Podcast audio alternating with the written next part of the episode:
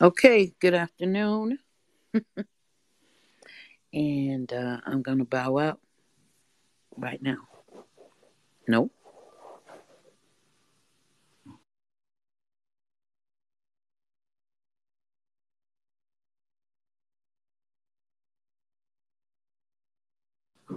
Can you guys hear me?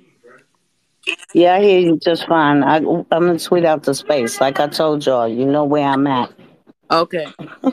So we need to tweet it out, get some people in here. Okay. In the meantime, What's up, Brother Rule?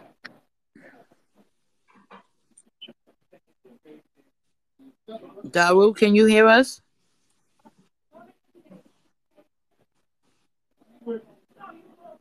Brother Rule. Give, give him a minute.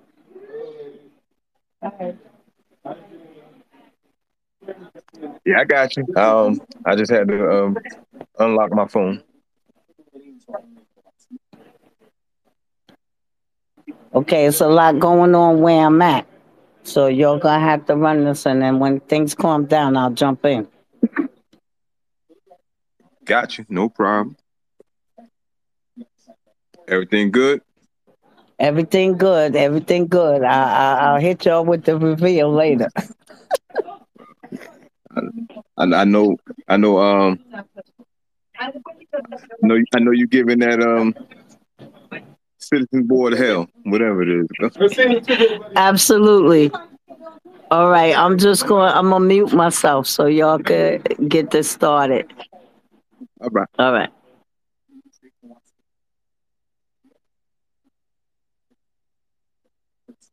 What time? Let's give it about two more minutes and just get this thing started.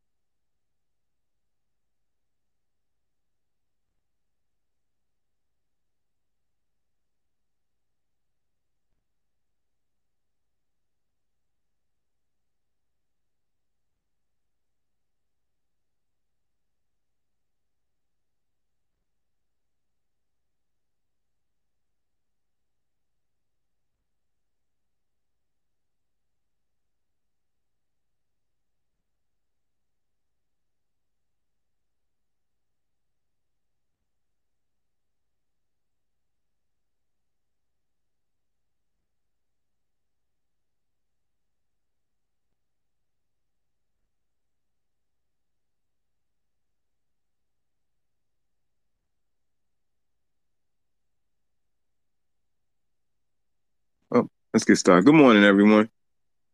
How you doing out there? This is going to be another edition of the conversation. Um, in case anyone isn't familiar with the conversation, we get together this time every day on Saturday, every week on Saturday, uh, to discuss uh, the issues of the day. Uh, if anyone's paying attention this week, as with most weeks, there there are a number of issues. My opinion, um, according um, in a conversation with the Queen and I, too many issues just to focus on one.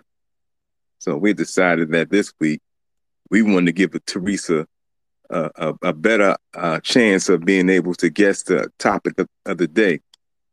So we're gonna we're gonna do that by freestyling. Uh, there are a number of issues um, that we can discuss. Colin Kaepernick, Tupac's murderer, uh, running his mouth for 20 years and finally being brought in. The government shut, the pending government shut down. Uh, another cop killer getting off. The riots in Philadelphia, etc., etc., etc. So, with that, we'll open it up to the floor.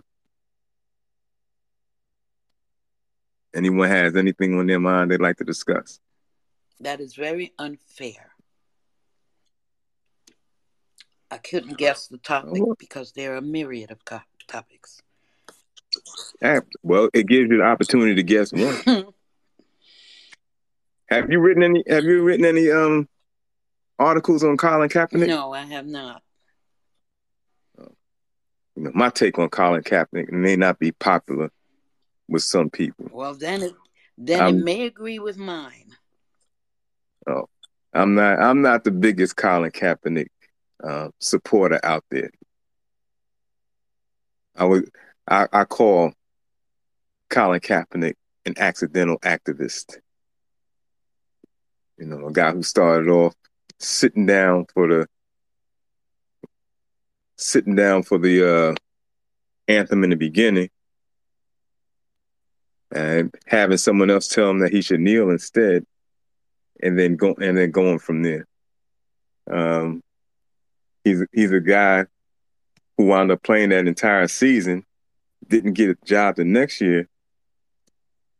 He said he had a lot of information on on NFL owners, took them through some legislation, and decided to settle. His reward, the outcome of him settling was getting uh, an undisclosed amount of money while they were able to buy his silence. Now, personally, I don't know too many people who are activists who can have their silence bought.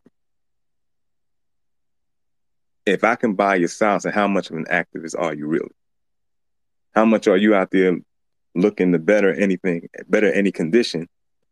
And how much are you actually out there looking to profit off of that? You also had an opportunity um, when when other NFL players decided to join the movement or partake in the movement. He had an opportunity to sit face to face with those owners. He decided not to, but instead to criticize through his mouthpiece, Eric Reid, criticize those players who did, criticize those players who were working towards uh, changing condition themselves, criticize those players who were willing to meet face to face with NFL owners and make their demands and concerns known. While they did that face to face, he decided to do that through social media. He signed a, he was able to extend his contract with Nike while increasing um, the income that he received in that deal.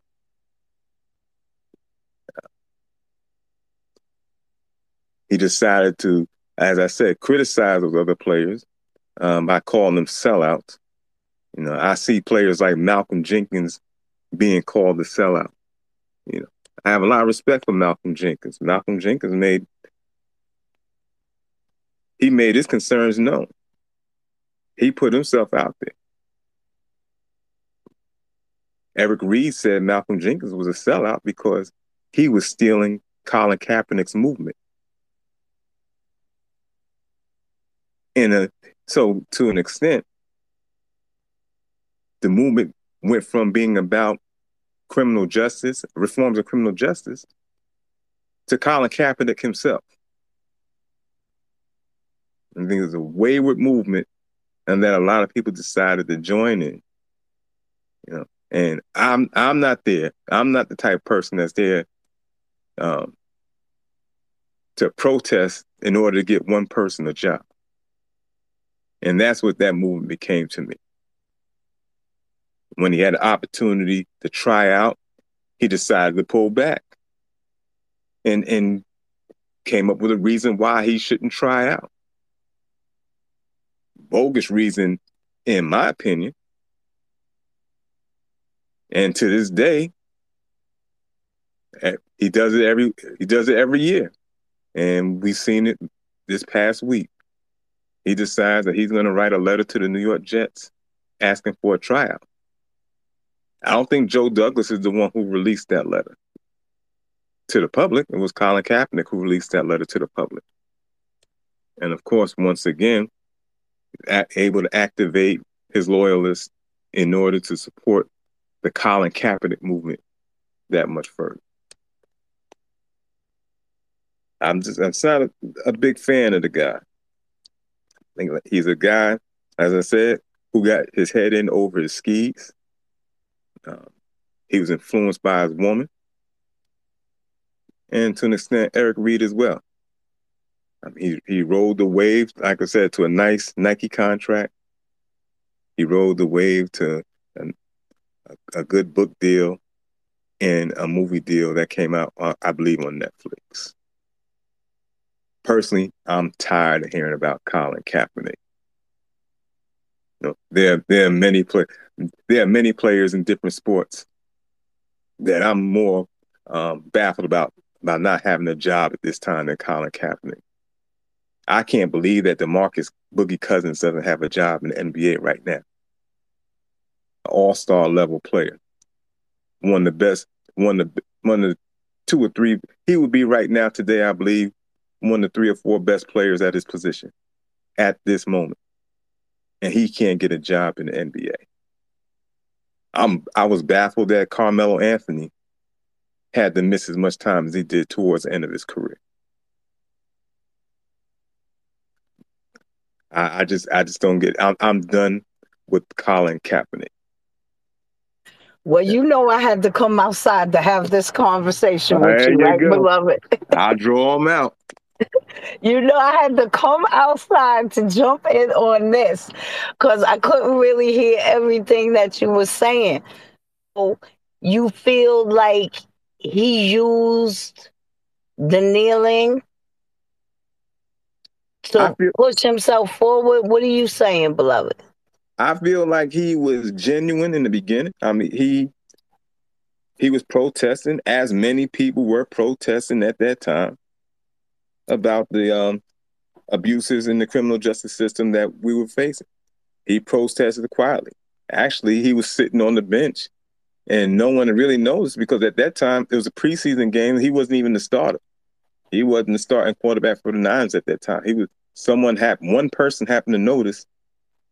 They asked him about it, and, and he happened and he mentioned it, and it went from there. Really, it went it went viral once he talked about uh, pigs and commies and that such in regards to the police. That's when it went viral, but it wasn't something that he was bringing attention to initially. And like I said, I, I feel that initially he had good intentions, but as he gained notoriety, himself and others around him were willing to take advantage of that. Um, I think I would say that my biggest issue with him is I don't believe he did anything in order to uh, further the movement based on the notoriety that he gained. And as I said, eventually he became the movement. The movement became his movement became about him as opposed to the uh, situation he was bringing a, attention to initially. But was that his fault, or was that the ex president and everybody that came for him about that? I think they made, they put him up in lights, right? So what happened after that was because of the backlash that he received. And I, I hear what you're saying about Boogie not being in the NBA, about Carmelo, but it wasn't because they took a stand on one side or the other. The other thing is the Colin Kaepernick situation didn't have to happen if we weren't so afraid to stand together, right? Where were the rest of the players in the NFL? I'm sure they were being pulled over and mistreated. Like, so because he ended up winning a Nobel Peace Prize and this, that, and the other, we know the owners got together along with Mr. Trump and blacklisted him. We know that happened. Well, I, I don't I don't necessarily agree with that because why would he why would they blacklist him and not blacklist the player who was kneeling right next to him? Because he was Eric- getting all the shine. He wasn't getting all the Eric Davis was the one speaking as out as much as he was. But the movement, but as Eric Davis said, it was Colin Kaepernick movement because Colin Kaepernick became the shiny object in that aspect. But I, I would say it was a it was a hollow shiny object. There were many players. Malcolm Jenkins was out there holding up the Black Power symbol before every game. Malcolm Jenkins played years after that. But Mr. Malcolm Trump Jenkins did not come after him. Mr. Trump did not come after any of them. He went after Trump, Colin Kaepernick. No, Trump came after all of them. Trump called them sons of bitches. Right, he, but he, they he, weren't they weren't removed. Just, he didn't come after just Colin Kaepernick. He came after all of them. But who who did the league remove, beloved? Who did they remove? They didn't suffer the same consequences he suffered. Well, I'm not saying that they removed him. I mean, because he was in a similar situation as Ray Rice was in. Ray Rice never played a game, not because he smacked his woman. Ray Rice never played another game because he was at a position in his career where he wasn't as useful and he sued the league and won. Colin Kaepernick also sued the league and settled and, and made some money off of it. Suing the league is is what I'm saying got him out of there not the move because there are too many players that were involved in the movement that were playing and still are playing. Now, well, he, Cap, he wasn't playing at the time that he sued the league, beloved. He was not playing. And it was, the military person that told him it was more disrespectful to just sit than to kneel. Right. I I understand all that. But what I'm saying is that once he sued the league, him suing the league is probably a, a big. I would say, I would bet him suing the league is a bigger reason as to why he didn't play. He's not playing than winning. And I'm using Ray Rice's situation as an example. He sued the Ravens and won his his money. Yeah, I because think he, those are two, two different situations. No, but they both sued the league. I agree. But Ray Rice also violated the NFL policy, right? So he didn't violate anything. Yeah, but he was not going to not play because he violated. There's a guy who's playing now who sat out a year for gambling. So if they want you to play, they're going to bring you back. Calvin mm-hmm. really sat out a year for for gambling. It's not like, and he's on a di- he's on a different team now. So but he didn't sue the league. My my my assertion is that Colin Kaepernick didn't come back because he settled, he won money, he brought up some things, and he signed he signed a um, what do you call that agreement? Not the non-disclosure, but basically a non-disclosure agreement where he promised not to say anything that was involved not to disclose anything that was in the settlement. Now, this is your activist who wanted to point out racism in the league. He can't point out, he chose the money over pointing out the racism in the league. I disagree, but I can't really get into this with you, so I'm gonna get with you later. Y'all go ahead and discuss this. I'll just say, too many. Colin Kaepernick became the movement for for for many people, as opposed to what he was supposed to be um, protesting against in the beginning. It just it just went off course, and, and it's and it's become its own thing. And I I I don't think that he invested. I don't think he invested enough into, into that original movement. I think a lot of things that he did were superficial, and it it was done more to further the Colin Kaepernick as a martyr cause than to be anything of, of substance. You know, I, I just can't get behind protesting one player not having a job in the league. And as I said, especially when there are other players who were protesting, who were actually out there much more, who spoke a lot more than Colin Kaepernick did. That's another thing. He stayed quiet. He had everyone else talking for him. And because he allowed everyone else to talk for him, there were many people who were able to fill that vacuum, including Donald Trump. If I'm out there defending myself, no one can misconstrue what I said because I can go out there and tell you what I mean. No one can misconstrue your words. But it's easier to do that when you don't have anything to say. When when really you there are other things that occur and you do nothing more than release a tweet. And then anyone who challenges you or or perceives to challenge you, you go out there and you confront them by labeling them as sellouts. Malcolm Jenkins is a sellout. There's nothing Malcolm Jenkins did, in my opinion, that shows him to be a sellout. Michael Vick is a sellout. Why?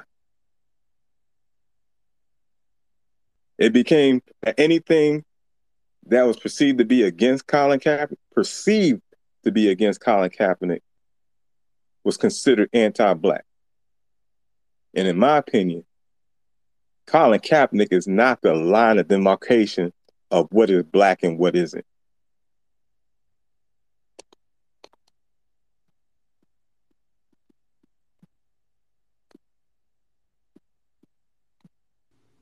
Well, no, Ray not raising a hand. Just say what up, Ray.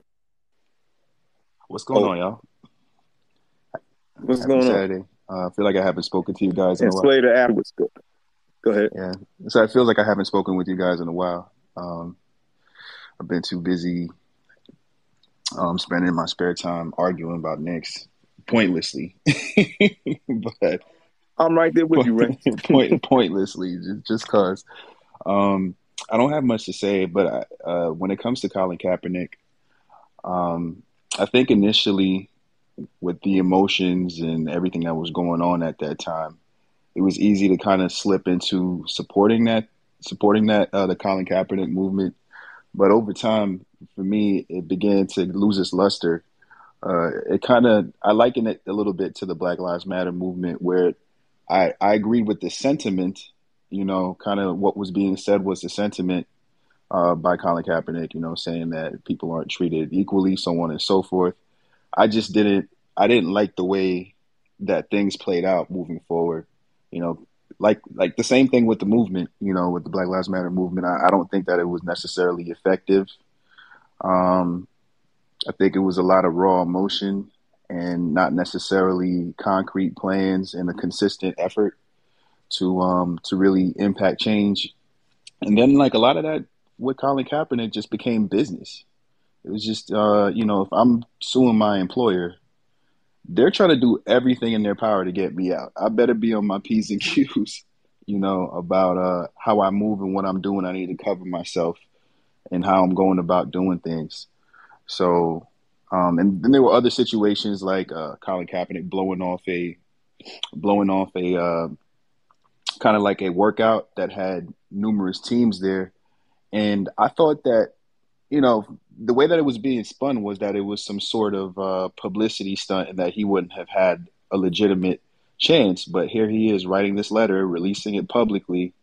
Um, you know, I don't doubt that Colin's a good man. I, I don't know him. I, I, don't doubt that he has great, great morals, so on and so forth. But this thing's a circus, man, and um, he's not playing in the NFL again. And I think I think uh, I would love if we could lay this to rest and move forward because, like Rule said, there, there are a lot of other guys that are being passed over, you know, who have all world talent um, in, in various leagues, not just the NFL. Um, so I guess all I have to say is that uh, that you know I'm tired of the, the Colin Kaepernick saga, you know, um, and I'm just ready to move forward from this and um, I feel like I feel like a lot of people are. it's been overdone, um, and and that's what I have to say about about Colin. Ray, I agree with you, man. He made he made a business decision.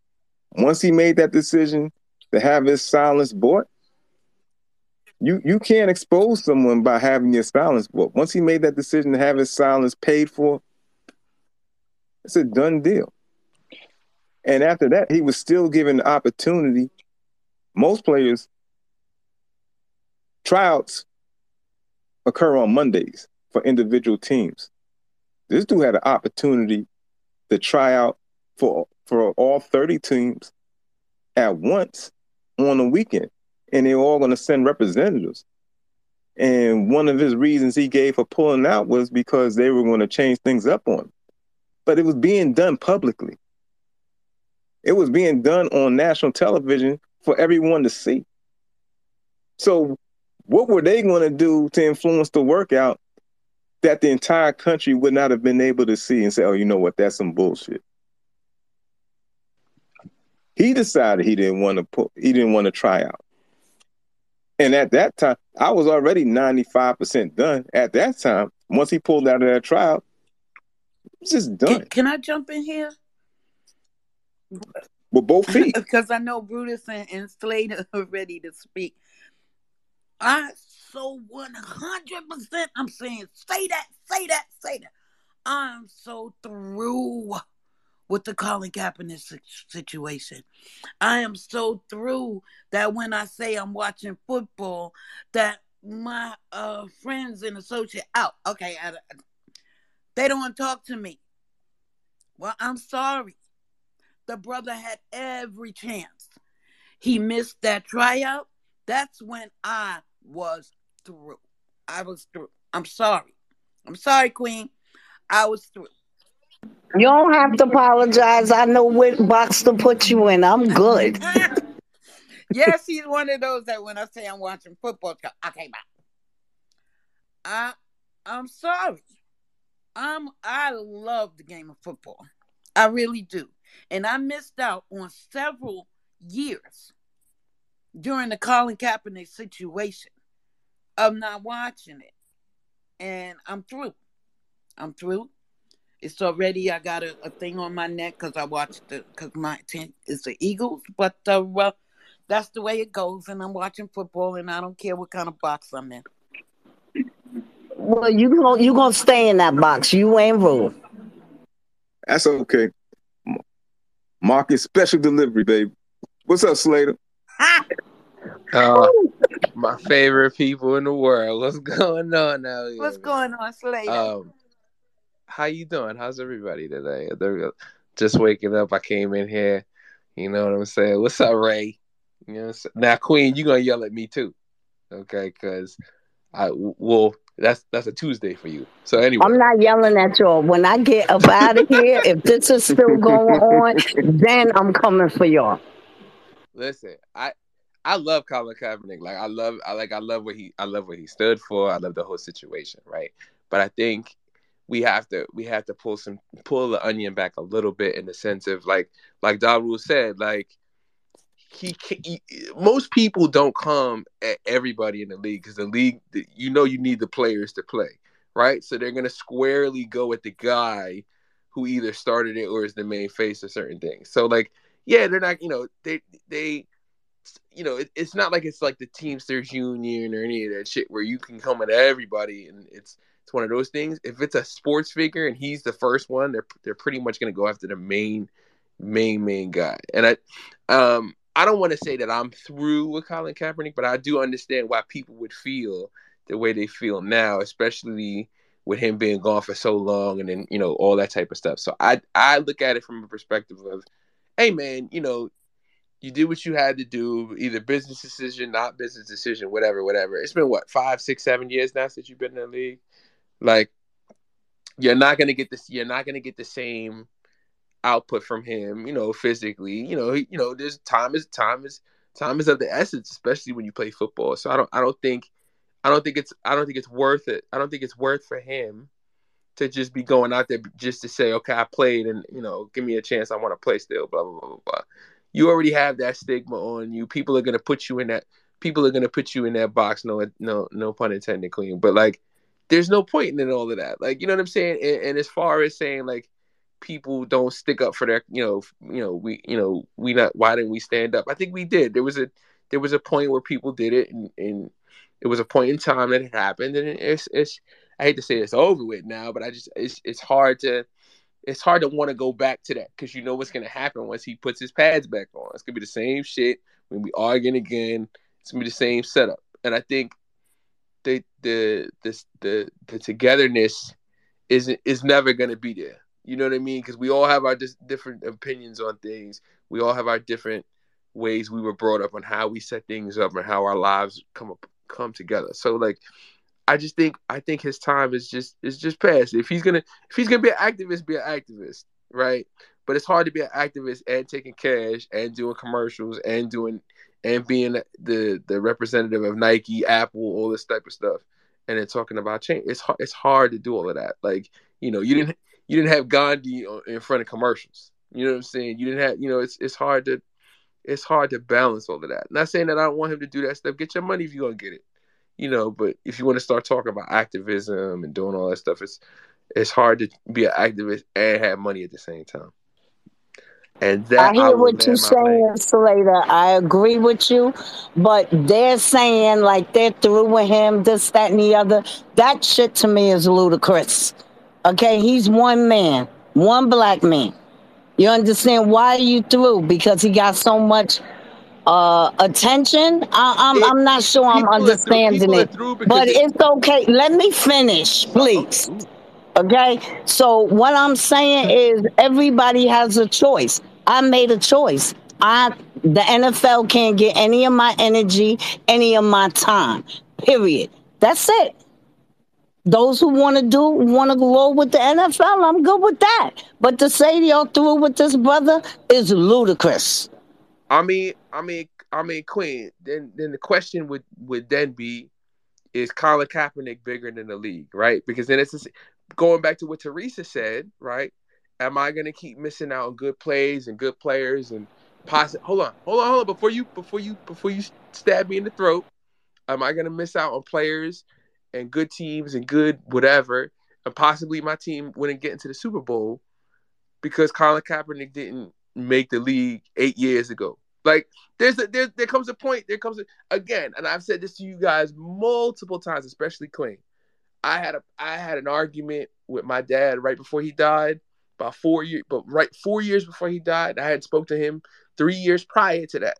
And at some point you gotta end that shit because it's not it's not gonna get you nowhere. You know what I'm saying? Unless we unless we have a situation where it's detrimental to all situations like that, then you know what I'm saying? Like it's we just we it's I think I think I think it's just I think it's just so taxing mentally on people. Certain people, certain not everybody. Um but I think I think I think people just got tired of tired of being a part of something while Colin Kaepernick is either on commercials and doing all these things Okay, then so let's know take Colin Kaepernick out of it. You're still supporting the league where Jerry Jones is an owner. The NFL has issues as far as race is concerned. So let's take him out of it and let's talk about the NFL, right? You're going after the brother that obviously brought all the heat to the NFL, but you're still supporting the same races. So make that make sense. Well, actually, actually, I we, we mean, we can look at we it. still have Clipper the We can look at it from a perspective of we're supporting countless other black men as well too by by supporting the league. These guys, these guys are putting food on the table for their families. You know, I don't like what happened. I don't like what happened with with Colin, but there, there- there's Mhm. such a thing as because I I work in healthcare. There's such a thing called caregiver burnout, and that's when someone who's been tending to a, a person um, to all their needs, um, you know, being overly exposed to to to the, what this person needs and bending over backwards to to to be concerned and to actually have a hand in that. I mean, this issue of race, it's it's all of our issues to to tend to, especially as people who are on the um, receiving end of racism as well too. But once you, once you start, for me personally, I have I have burnout when it comes to him. You know, just like I do with Chrisean and Blueface. There's just sometimes That part. sometimes there's just there's just a lot of we're being exposed to stuff that we don't like we already know how this ends. You made a business decision, they made a business decision. We understand the issues of race, but at the end of the day, I want to move forward. I want to move forward because decisions were already made. There's really there's really nothing else to be said about the situation, I believe. I do believe that uh, there's a, there's institutional racism, of course, across the board. I just don't think that we're getting anything accomplished through this Colin Kaepernick route. And and and yes, most of it, I, I, I admittedly, I don't want to hear about it anymore. I want to hear about the issues, maybe through different lenses and through different voices and different movements. But the, the, the well has has run dry with Colin Kaepernick when it comes to me, and I was infuriated by the situation initially. You know how they're taking his career away from him until I realized he has a lot to do with that as well too. But I'm not going to stop supporting Saquon Barkley, Derrick Henry, Patrick Mahomes. These brothers are, are elite. They're on the, Joe Mixon. Yeah, you're right. well, mix mix. I, I, I mix did some things I didn't agree with. You know, I, I hope I hope he's rehabilitated. Um, Patrick Mahomes, huh? hey, that's another issue we could talk about racism with this. I know, I know. You got to get to Brutus. Hold on, Bru- Brutus, Brutus, Brutus had your hand up, right? I did, but I just wanted to tell Yeah. Queen that there Go ahead. are 14 black quarterbacks in the Don't F- tell me NFL. anything. Go ahead, Brutus. I don't want to hear it. Hold that. Listen, my whole thing on Kaepernick is that um as far as the activism thing, as far as full activism, he really was just in it to protest for himself, bring some attention and awareness to things that was going on. Um, but he didn't really take his his real mantle that he got and really become the activist that I thought that he could have done with the movement. Now, the fact that he lost his, his employment was part to do with himself because he opted out of a contract that he had, um, thought he could probably get more money, had already lost his um, starting position as a quarterback. Um, but these owners did blackball him. And the silence that was bought, now tell me if I'm wrong, Darul, the silence that that he got paid for was for the fact that he had the information to telltale that he, he was being colluded against. One And hundred that's the reason why he had to get paid. And he did have to get paid because his career was basically because nobody else would touch him. Yes, he he himself did it to himself to become a free agent after this movement happened. So the owners made a business decision that, you know what, too polarizing, we're not going to touch it again. And because of that, they got he must have got the inside information that that's what they were doing against him. And that's the reason why they settled. But he did deserve to get some money because he could have played some more years. Now, him trying to get back in. Yes, he should have went through with the workout. I understand if if at the last minute they try to change things, you might feel that they're up to something, but he still should have did it anyway and then held another private workout as well. Um, like the one that he did on tape and just sent into people. But he should have taken advantage of that to just to see if they would have actually uh relented and given him a job. I don't Just to think the interject, just to interject for a second, Brutus. Yes, what sir. they tr- what what they tried to change was the waiver, and Well- and that that that seemed that that seemed suspicious in the beginning, but you had to take into account that most tryouts, all tryouts, are with individual teams. This tryout was with the entire with all all what multiple teams. What there was Whoever only two teams that weren't there. Yeah. Yeah. So you you're not going to have a typical waiver for a tryout that's not typical. So that's what that's what they try to do, and he used that as a reason to pull out and pull out the last minute. Right. He pulled out he pulled out an hour before that tryout was to take place on So I national agree. He television. should have. He should have did it. He should have did the um the, the the the workout, and he he wind up going to another place and doing a, a taped workout and sent that and That wasn't going to help help him at all. Um, he basically, you know, yes, what he did though should not have lost him his career But at the same token, the act, some of the actions that he took it helped compile it, but these owners did collude against him, and that's the reason why he got money.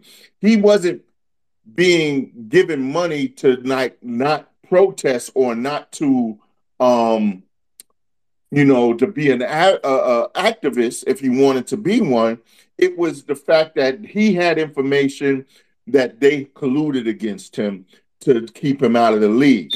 And you know he was at he was a fringe at that point but he should be at least somebody's backup uh, maybe a few years ago now to me it's way too crazy if you're a quarterback there's no way after about it's been about what six, six, seven, eight years now.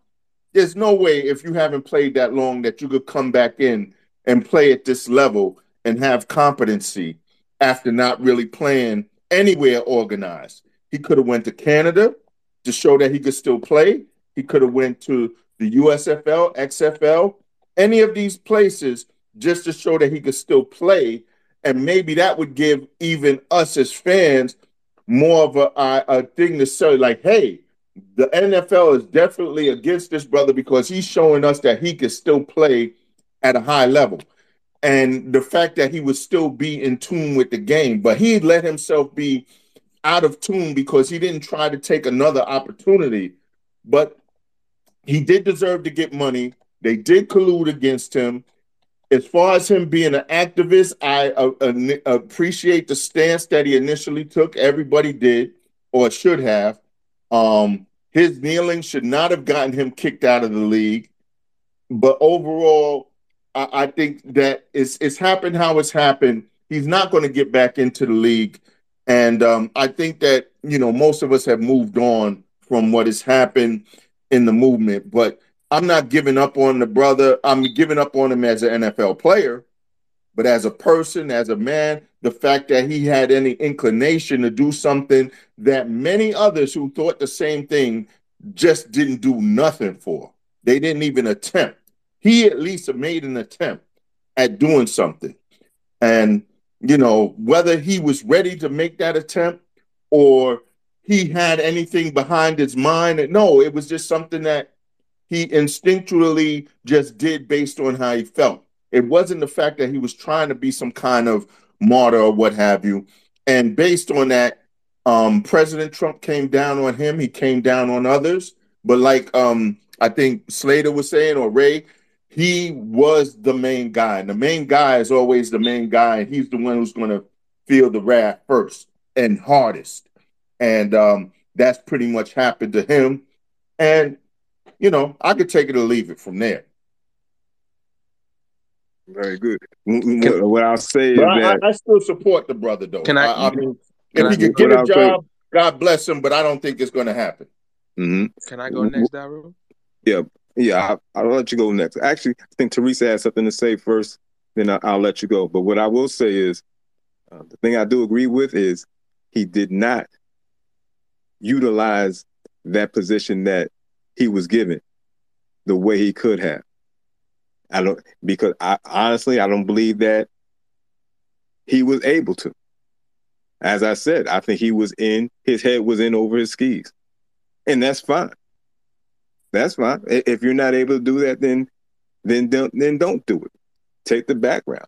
But don't complain about people stealing your quote unquote movement. Don't don't complain about the people who are able to articulate a message stealing your movement. That's when it becomes about ego. You know, that's that's when it, that's when it is no longer about um, the situation at hand. That's when you become the situation at hand, and I, I blame that on him. If not him, those around him who we allowed to take advantage of those situations. He did leave a vacuum. Um, when when Trump came out and made made the statement, there were a lot of people who weren't going to uh, protest who who did. That's when you had people who came out on a weekly basis taking the knee and such. And there were many people who were looking to Kaepernick and saying, "Well, you're the head. What do you want us to do next?" And he had complete silence. He had silence. So if you're not able to take that leadership mantle at that time, and someone else is, then humble yourself and, and, and take a step back. But as I said, he at that point in time, he made it about himself. Um, also, let's not forget he did have a tryout this year. And he, I believe, he tried out with Tampa Bay. And from the word that came out, it didn't go very well. So, but go ahead, Teresa. I have not thrown this brother away. I just don't believe that he can come back. That's all. I have not thrown this brother away, nor have I thrown the 14 quarterbacks that now are in the NFL. Okay? This past Super Bowl was the first time in NFL history that you had two brothers going up against each other. Okay? I love watching the brothers play on Sunday. I just do, you know.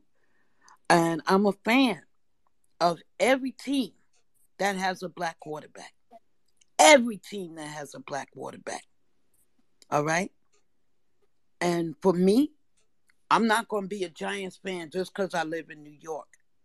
People that are Giants fans just because they live in New York need to check out the Giants. We already know you in Georgia. Stop it. Hey, You're a fake New Yorker. Wait, so she's allowed to have a she's allowed to be a fan of another team even though she's from New York? Wow, that's that's a hey, concept. Hush hey, up, she, could, she, could, she could definitely root for vanilla. Hey, Teresa, you could Teresa, you could root, root for Vanilla Vic here in New York. I, the, they call it Vanilla Vic. The Philadelphia Eagles. The Philadelphia Eagles have had more black quarterbacks than any team in the NFL. Brodus, why you ain't see Brodus? If this is Brodus's room, you he would have silenced you and all type of no, stuff. hell no, no. I silenced you, Slater. I silenced you, Slater. Only you. but that's all hey, I had to say. I say. just want to say something real quick, and I, and I hope and I hope Daru and Brodus agree with me on this. There was a player that I grew up watching when I first started watching basketball. And I know, you know, it's mostly Knick fans in here. His name was Mahmoud Abdul Rauf. He was one of the reasons why I became a Nuggets fan because he basically did the same, technically the same thing, um, but in a different, in a he I, to me he was Colin Kaepernick before Colin Kaepernick. And the funniest part about his situation was he went through the league and they he was playing and they let him play. They let him run throughout his contract and then the, the, the funny part about him is that when they quote unquote kicked him out the league, I, I don't want to say he kicked because I, I was too young. I don't know if they kicked him out the league or not, but um, he tried to come back into the league, and uh, he had converted to you know he was already a Muslim at that point. He converted to to um, being a Muslim, um, and he went to go change his name. How I said again? He changed his name from changed Chris name Jackson. and everything, but he had already changed his name at that point anyway. Um, right. When I was playing, but he tried to come back into the league uh, years after, and he met with the he met with the owners in basketball, but they canceled his meeting. Do y'all know why they canceled his meeting? Because 9-11 had just happened. He he that 9-11 was the day that he was supposed to meet with the owners, David Stern and all of them. So I, I, there's there's a lot there's a lot that goes into, into all of this stuff, and I and I feel like yes, and I and I I never gave up on brother. And I and I, I, missed the documentary. I heard it was a really good documentary that came out about him and the whole thing that happened, and, and Dan Issel being the coach, and how the other players felt like they should have stood up for him and stuff like that. And you want to talk about somebody who didn't have anybody. They he had to cover he had to cover his shoes because you know you got the Nike shoe, the Reebok shoe. I think he was wearing Reebok shoes, but they nobody would endorse him because of the things that you know because he wouldn't stand for the flag. He had to cover his shoes during games with tape. You know what I mean? So like like it's eh, listen, it's not that we giving up on people. I think people are just tired of the back and forth. And I yo and I love Mahmoud Abdul Rauf, man. Like it's it's it's just hard and it's taxing on people that just want to just want to watch sports. You know what I mean? Like it's you know I just I you know and I and I, I love being able to sit and be able to to to jar with you guys and stuff. And I think if we're letting these these things get in our way, we miss we miss out on that camaraderie. We miss out on on getting to know each other from that perspective. But, that's but later, that sounds to me like sports is more important than what the issues we need to address in this country. This is why we can't get ahead. You understand? We rather go twerk than take care of business. That's how I see this. I understand. I understand where you're going with that, but again, people people use sports to to get away from all of that, and I I don't. And there there has to be a ba- there definitely does have to be a balance. But then there are certain people that, you know, they they work nine to five. I work I work I work seven to three, and sometimes I get tired of dealing with students all day long. I just want to sit and watch somebody get tackled. I ain't, you know, I'm not really, you know what I mean. It it, it comes to that point sometimes. Yeah, but but Slater, But, you're but, not al- but also, let's, you're not let, saying. let's not on, let's not not saying. mistake anything. Oh. Let's not mistake something. Not every black person is out there supporting someone disrespecting the national anthem. So, so when so that's, That's not fair. that's, That's- not that's- necessarily a black or white issue. because he never did disrespect the national anthem. Now I'm not gonna let y'all go there. Being a military woman, he did Uh-huh. not disrespect the national anthem. And for all the people who were hollering about him disrespecting the national anthem, sitting on their couches with their Budweiser, their cigars, and their blunts, they weren't jumping up when the national anthem came on in their homes and being Okay. patriotic. So let's not go that route, please. Okay, but uh, but let, let, let's also understand the national anthem is not just a military song. So just to mention the military is, is um, alleviating many people who are not down for him sitting down during the national And national those anthem. same So- people rule do not jump up, take their hat off when they I, hear I, the I'm, I'm national not going to make anthem. that general. I'm not going to make that general statement. I'm going to I'm make just that. saying. I'm I'm just saying. Just just from just from observing some people, there are people who will stand for that national anthem of all colors, and and they and they're not all supporting that. So what my point is that the national anthem part isn't a, a, a black and white issue. What he was what he was protesting about initially is the black and white issue. So I, I agree with what you're saying, but ev- all of a sudden, everybody became pa- patriotic, talking about, oh, it's disrespectful to the national anthem, and they weren't patriotic from the beginning, period. And I'm, I'm standing 10 toes down on that. Right, but there are people Right? who There's people there, that's going to use stand. that narrative in this space, and they don't know a damn on, thing on, on about being patriotic. Right, I agree with you, but there are people who will stand ten toes down on that being disrespectful. You go, you go to a high school game in the, in the South or or what have. It's a regional thing. You go to a high school game in, in certain places. Oh, you most definitely believe uh, they're standing for the national anthem, facing that flag, hands on the heart, before Colin Kaepernick ever existed. So that that is that is a disrespectful cultural thing to some people. I, I don't I don't want to dis I don't want to be dismissive of that. And it doesn't have anything to do with the military or anything else. It, it, it's it's just the way some people carry it. Um, Daru, I just want like- to say real quick, as a as somebody who works with kids, and I, you know, and the kids know that I I do not I do not stand for flag, um, you know. But um, Right. but every but again, and I and I get a little heat sometimes in in in my school for that. But like at the same time, you know, it's like you said, come, everything comes down to choices, brother. absolutely. Everything comes everything comes down to choices. Absolutely. But but with choices come consequences as well. With choices come consequences. And there are many people who made choices who are willing to face those consequences. Uh, much much deeper, much um deadlier consequences than than what Kaepernick has faced have has faced. So, you know, I, I'm I, I'm I'm taking a little more of a hard line on Kaepernick than a lot of you guys. I I think he's someone who didn't meet the moment. I, I think he's someone who, to a certain extent, took advantage of a situation that he found himself in al- almost, almost accidentally. I also take offense to the fact that he was some type of trailblazer. There are people who protested before Kaepernick.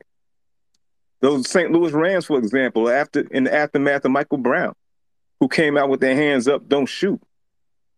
And they took a lot of heat for doing that. You know, so there's always there's there's always been a level of activism in, in the NFL. But I still stand on the fact that he found himself in a situation accidentally. And he really he really didn't step up to the table. He went from activist to victim. In my opinion, that's what he went from activist to victim. He he went from activist, someone who wanted to uh, highlight uh, injustice in the criminal justice system, to him being the, the reason for a protest. And like I said, he had a he had a he had a point in time where he was really able, he really had the opportunity to take a leadership role, and he fum- he he, fum- he proverbially fumbled the ball. Well, I don't think he's a, a, a victim. Let's not make him a victim because he's not a victim. That man is a grown ass man and he made a decision. He stood on what he felt, but he's by no means a victim, mm-hmm. right? But I see y'all got Uptown in here. I'm curious to hear what he has to say. Uptown's kicking it. What's good, y'all? Y'all always got the good rooms and stuff. I just came in here. I, I heard y'all talking and stuff. Brutus was good. Daru, Queen, Teresa was good. good um, man, I, both of y'all, Teresa and Daru, y'all making good points. But I'm gonna um go to the heart of the matter, in my opinion. I'm just gonna talk about the NBA. NBA, I think, is around the whole total net worth is around like 90, close to 100 billion, something like that. You know what I mean? Um, can y'all do y'all remember? Is there is there a is there a instance where anybody that was that wasn't of color, like white, that's been kicked out of the NBA? They do you is has there been any instance of that at all? You mean as far as the ban, the two years yeah, yeah, any ban, any ban. The white wasn't Chris Andersen? Didn't he get it? Birdman, Chris Andersen. I no, they that was they accused was, him. They accused yeah, sorry, Chris Andersen of having. I'm so I'm sorry. Uptown. No, no, no, no, not that. I'm talking about because of his drug use. I think uh, he he he received the ban. I'm not sure. I think he did get the two year ban. You know, because that's what it is. It says life. Though, right? It says a lifetime ban but you're able to re- be reinstated after two years. I believe Chris Andersen was a, a, a, white gentleman who got that. Okay, I mean, but that that was a legal issue. That was, but that wasn't like a social issue. But the reason why I'm saying no, it was drugs. It was drugs. It, it was drugs. It was drugs. Yeah, it had nothing to do with that. Uh, because he was cleared of that. Um, you know, the child pornography thing. It was. Right. It wasn't. You know. Yeah, that was a girlfriend get trying to get out of him or whatever. Okay, exactly. so so the reason why I'm saying that is this, man. And this is going to be hard pill to swallow for us. We have two options at this point. It's either got to be a concerted effort to take over the NBA. I'm just talking, well, NBA, MLB, NFL, whatever, but I'm just talking about the NBA. NBA, or we got to do something else because this is this is not they this is not a game. Like they these people have vested interests period. So if you don't resemble or you don't fit the criteria that they think that you should fit, you are just an entertainer or a piece to a bigger puzzle. So when you're talking about Mahmoud Rauf, I remember when he changed his name from Chris Jackson. That is an issue, in my opinion, whether you agree with him or not, that could be easily resolved if you had a conversation with the brother. If I have a problem with Brutus, and I know Brutus know where I come from, and I know where he come from, or whatever, I may have a problem, but at least I'm gonna sit down with Brutus and be like, "Yo, Brutus, man, you wilding this, that, and the third. They didn't even give that man a chance. You understand what I'm saying? Let alone they let alone you have other instances where it wasn't even that egregious, right? And then there's and then there's a reason behind it. It was a religious reason. So you're infringing infringing, particularly whether you agree with it or not, in my opinion, on his religious um freedom or his right to protest. Because you do have a right to protest. You may not have a right to protest in the particular league because it's private, but as an American citizen, you have a right to protest, whatever that may be. They could have easily mitigated that. But because you don't have any particular power that's that's that you can go against them with, they're gonna easily chop your legs off. And I feel like that's the situation with Kaepernick. It's not that Kaepernick was wrong or right. It's just that he didn't have a leg to stand on because the people that were behind him weren't enough. And then the, the power that he supposedly have couldn't go against the owners. We're talking about owners here that has the ear of the commissioner, right? And and, and I mean, total totally different topic, right? This has to do with fashion. Same thing with Supreme. Supreme had an issue with guy named whatever Tremaine with Denim Tears. He said, "Listen, man, I don't approve of y'all having a whole system of white folks, but when y'all peddling black culture, y'all should listen to what I'm saying and this, that, and the third. They didn't want to listen to him. And plus, they felt like they didn't have to. In which, and to be honest with you, they don't have to because they control the levers. I think we should have, if we're serious, if we're serious, have a concerted effort and a and and and, and a real sense of attack if we're gonna go for it. Because if we don't, it's just gonna be continuation of the same, right? Until we realize, I know we have the CBA, but I think the CBA is just real efforts to keep things on an even keel. But doesn't it's not. I don't think it talks about particular advantages of power, right? So I think we, if we have to address this, to be honest with you, we're addressing, in my opinion, power. If you can't address power within a league that controls 90 billion, you either you either have to do two things. You be like, listen, we all gonna quit, or we all gonna put somebody in, Magic Johnson, Jordan, whoever, or we gonna get at least two people in a year, whatever it may be. Right? But if you're not doing that, it's, it's just gonna be more of the same. I mean, that's how I feel about it. I don't know how y'all feel. But even if you do all of that, again, going back to your point, you, you mm. still got to deal with owners. No, but that's but that's my point. That this is, and I'm glad you said that. My point is, you let's say you have the CBA. CBA puts in a situation. I don't know. The CBA had a situation two years ago that they had the talks, but in the future, it's like, listen, we mandate that there be leverage within ownership. This percentage of every team has to have this amount of ownership and this is and this is and this has to be included in certain clauses because in actuality it gives more power to the players.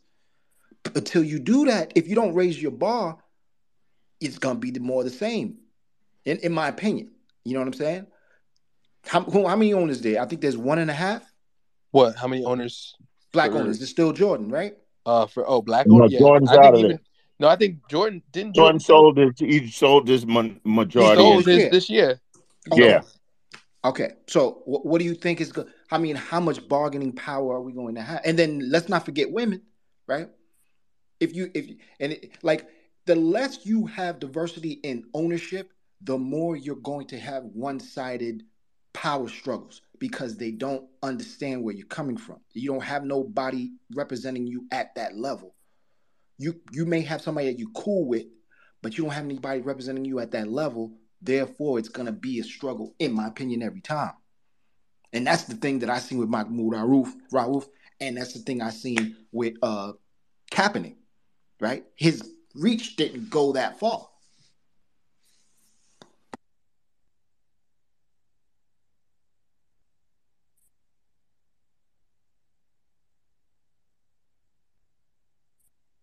I agree with that. I just, I don't know. Uh, if, well, when you say his his re- cap and his reach didn't go that far, uh, what do you mean? What do you mean by that? I mean, I'm sorry. I mean, he had the attention of the NFL, right? Mm-hmm. Um, but because I feel like, just like you said, you had people that agreed with them in the NFL. I mean, the players. I'm talking about players. They're not the owners. Players and some management that agreed with him and some that didn't. So it kind of created a situation where the owners had a ability to pick and choose and they quickly quieted the situation down, in my opinion. Even though it was the talk of the town for the longest. Right? So because there were people that were supporting him, which was a big group, but that group was fractured. And as time went along, it game it became small. If y'all remember, it became smaller and smaller. You feel what I'm saying? Right, but my my my point is, he played a major role in that group being fractured. I, I know. He, he, so yeah, so right. that that's why I asked the question about um, what do you mean by his reach? Uh, no, but they limited his reach because I, I believe he played a major role, actually the primary role in the limitation of his reach. He had potential to to accomplish a lot. He had a, he had potential to accomplish the things that those who who follow him mm-hmm. um, project on him. But I mean, the limitation of what he actually wanted to do is what held him back as much as anything.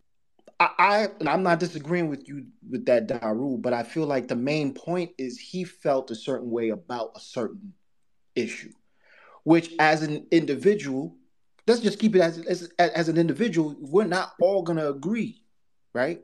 That's Correct. just an individual thing.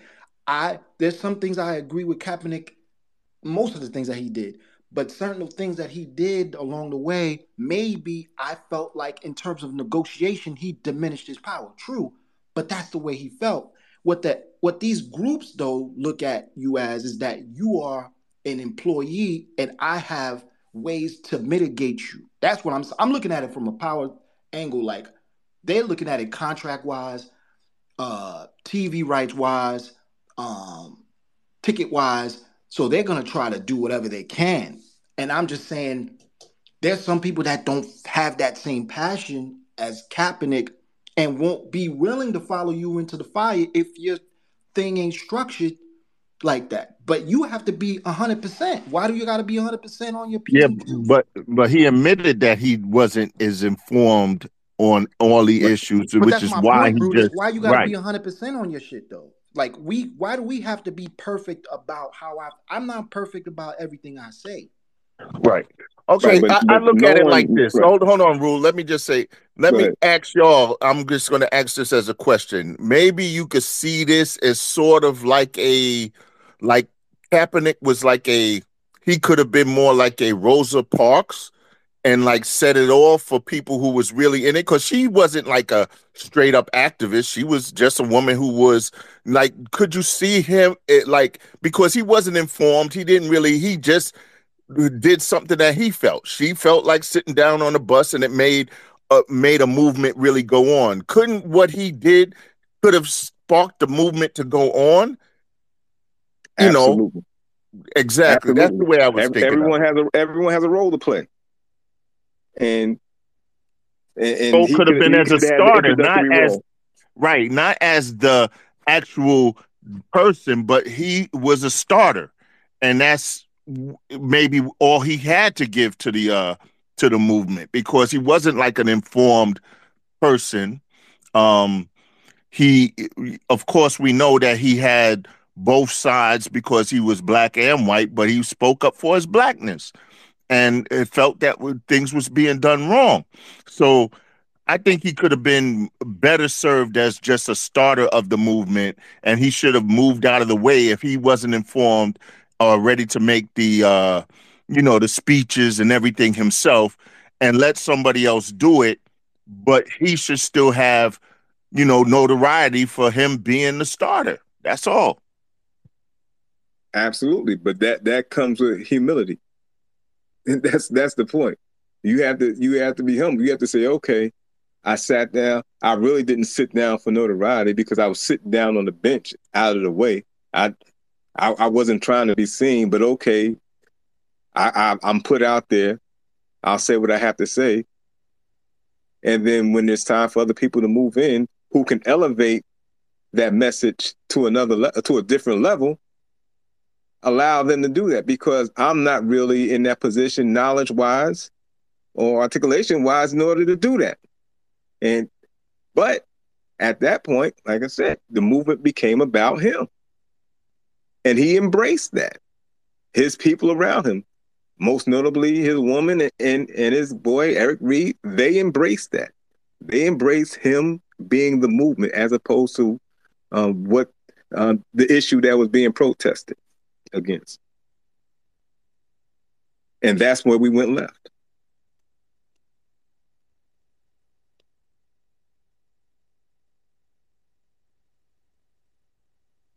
So I mean that that's why that that's why I can't embrace the get Colin a job thing. I'm not going to watch NFL until Colin gets a job. I, I, I just can't embrace that because it, because it, he went left from the issue that that should have that should have been the focus. It, it went from criminal justice to Colin Kaepernick and Donald Trump. His silence created a vacuum that allowed those other people, namely mm-hmm. Trump, to come in and say what he had to say. Really? You thought he had power against Trump? Beloved, come on, Rule. Now you can't be serious about that. He didn't have no power in that situation at all. And he, personally, I don't want him to come back to the NFL. I really don't. You know, I think he's past the NFL. And it's not whether or not he can play. I just think he's above it. And why come back to the master after they abused you, whipped well, you? If he, if, nah, if I don't think he should come back. Right, but what has he done to show that he's above it? Let, us talk I about. I think he's above it because he's not in the limelight now. You understand, and you're not seeing the things he does. That doesn't mean he's still not on the activism and he's not still trying to help the cause. That's not true if I'm not mistaken, he did end up with the Nobel Peace Prize, did he not? So for you, for you to talk about him like he was just an opportunist, that really bothers me, because that's not the case. As I said, now as far as the money in the lawsuit, I don't see that as him being opportunist. I see that as him trying to recoup from what was taken from him or what he lost or what was perceived to be lost because he no longer could play uh, in the NFL and it was done by the owners uh, coming to that conclusion as a whole, which mm-hmm. is what is called collusion, and mm-hmm. therefore he lost his career. So therefore he needed to be compensated. If you could prove collusion, it's just like if you're um terminated and from your job and you had no real you know reason why except for the fact that you was being a, a pro pro union or whatever it is and then they could prove that no other place would hire you because you were a unionist then uh, uh you know then uh you know and they all colluded and you could find evidence of that you have all rights to get paid, especially if you're now without work because that's your chosen profession. So I don't think he took money to be silenced from the movement or anything. I don't think he ever really I and like you were saying, he never really intended to be the movement. It just kind of happened to get thrust on him and it wasn't something that he was prepared for or ready to or wanting to do. He just wanted to speak out against the issues that he had a problem with. And of course, it was made a lot more. Now as far as him uh, calling sellouts to guys who um, did take the mantle forward. He felt those guys was in there getting money, you know what I'm saying, for their causes and not necessarily for the causes.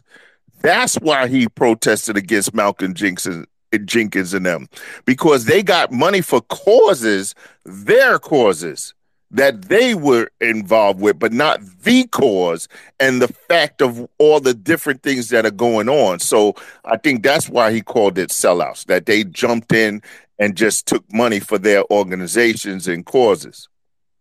Right. But if there are NFL players who have caused social justice issue causes or cause or any type of um, organization that kind, and you're able to get money from the NFL for that, what's what's the real issue?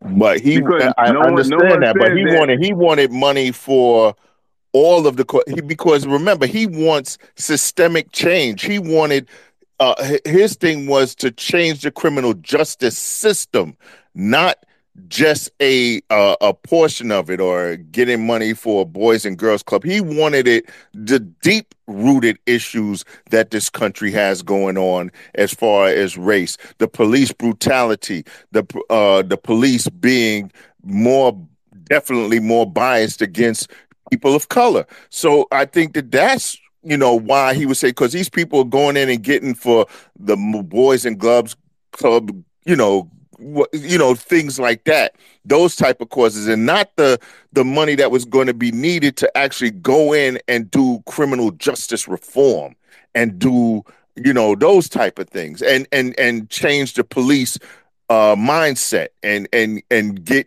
more training and whatever is necessary for the police to stop bashing our heads in and killing us. That's what he was talking about and people was not getting money from the NFL for those type of of of causes. It was more just of the general social causes for for you know like in inner city kids and stuff like that, not the deep rooted causes that we have to really I, I think, work I, on. Right. I think there, there's what how many what 400 players in NFL? No, more than that. 1200 players in NFL. They're they're they're um players who have uh, various level, various levels of, uh, of, of organizations that are that are involved at various various levels. Um, for example, Anquan Boldin had an organization um, that was deep into um, fighting against criminal uh, injustice because he had a family member that was caught up in the system. So, so what I'm saying is that when you say what Colin Kaepernick was was um, disappointed about, as is is is rather ambiguous. It's like you you can't really tell me what he was upset about. That he he wanted it for certain causes, but not but not other causes. It, it's, it's ambiguous. What what what was he looking for? He, he was upset, but you, he really couldn't tell you what he was upset about. There were certain organizations. He wanted to determine the organizations that received those funds and the organizations that didn't. I mean, I, I can't disrespect other NFL players who have who had who had organizations or had them well before Colin Kaepernick receiving funds for their for their cause and assuming because they were NFL players, those causes didn't raise to the level of what Colin Kaepernick felt they should have been. You know what I mean? Who was Colin Kaepernick to determine um, which organization should receive it and which one didn't? And if he had that type of concern, he should have showed his ass up at the negotiation table when those players sat face to face with the owners. Once again, just like the tryout, he chose not to attend. And he came up with a reason not to attend then.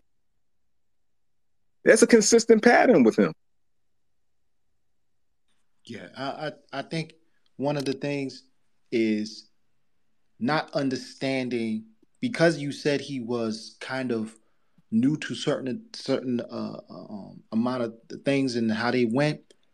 That I think his inexperience showed out but his passion was the same, right? Then he should have sat down. No facts. Hum- no, I'm not. Humble, humble yourself dis- and, and sit your ass down on, away from the table. Sit on the back bench I, and I'm learn. Not disagreeing with you. I'm not disagreeing with you 100. percent I'm not disagreeing with you. I'm just saying, right?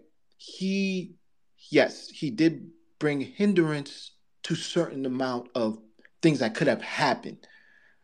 That being said, though, that being said, this thing is not something that superseded something that could have been solved, despite the fact that they had these hurdles, right?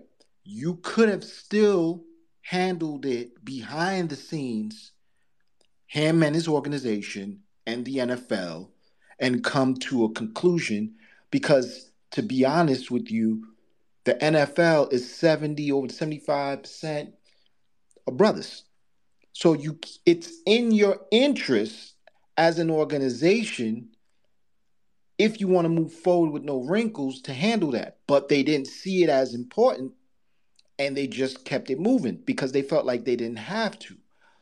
Yes, Colin Kaepernick did what he did, but this is something as an organization, if you see somebody uh, having a problem and you can easily resolve it, no matter how much power you have, you may just say, you know what, let me talk to you. What's the issue? And if it's not something outside of crazy means or, or bounds, you, you're going to resolve it. But they, the NFL, always feels like the shield is the most important thing, and their constituents are more important than the players and their rights. That's and that's how I see it. You know, but they should feel that way. Why? Why would they no, not, not feel that the shield is, is the most I, and, important? And that's a lesson in life. That listen, just because you have a cause and you think it's righteous doesn't mean people are going to agree with you and lay down the, the, you know and let you walk in and take the castle. That's how it is. And you should get your shit together. And okay. Kaepernick and whoever no and this is just a lesson in life right? Um I feel like when you're talking about um Rosa Parks right? I don't think what Rosa to be honest with you to be fair I don't think what Rosa Parks what she did she completely thought it out. She just was passionate about what she felt at the time. And, you know, she happened to possibly listen to somebody that was in her ear. And then they took up a cause and then they ran with it, right? And this is what I mean like, not everybody that starts the cause is going to be perfect, like you said. But yes, he should have, you know, adhered certain, you know, whatever red flags and just did what he needed to do. But this is what I'm saying. That's what I'm saying. Like it could have been easily resolved. Yeah, but the thing the thing we have to remember with Rosa Parks, Rosa Parks was not the first uh, person to sit refuse to get up from a bus seat. Absolutely.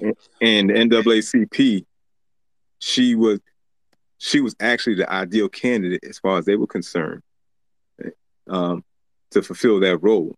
So that that was that was absolutely planned as far as they were so, right because there was another darker skinned woman sister yeah. Right right. who did so it she, and they yeah go ahead. And I think she was I think she was a teenage mother if I if I remember correctly or I could be um mixing up two different stories. So yeah it's absolutely a plan.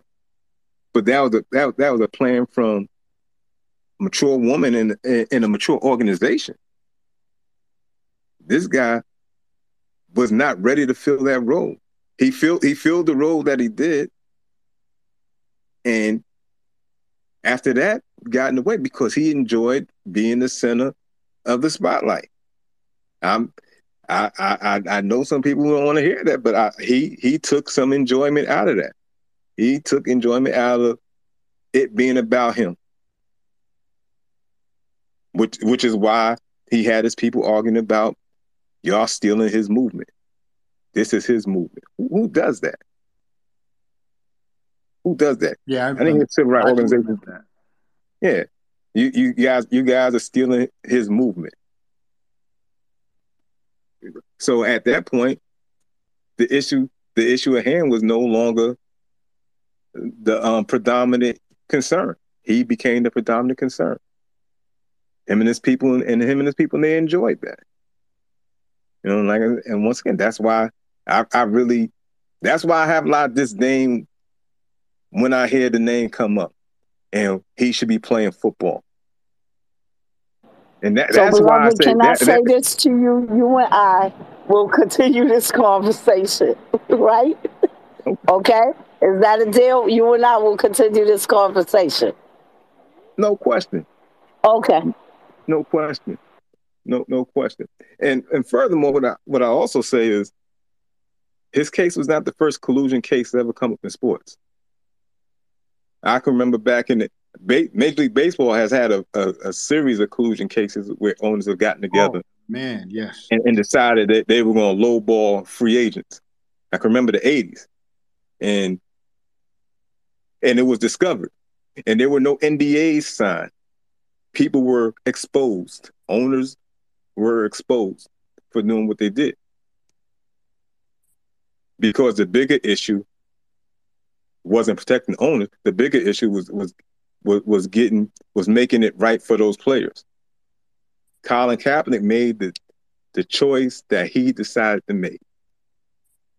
He chose the money over exposing the very owners that he's that he's going head to head against.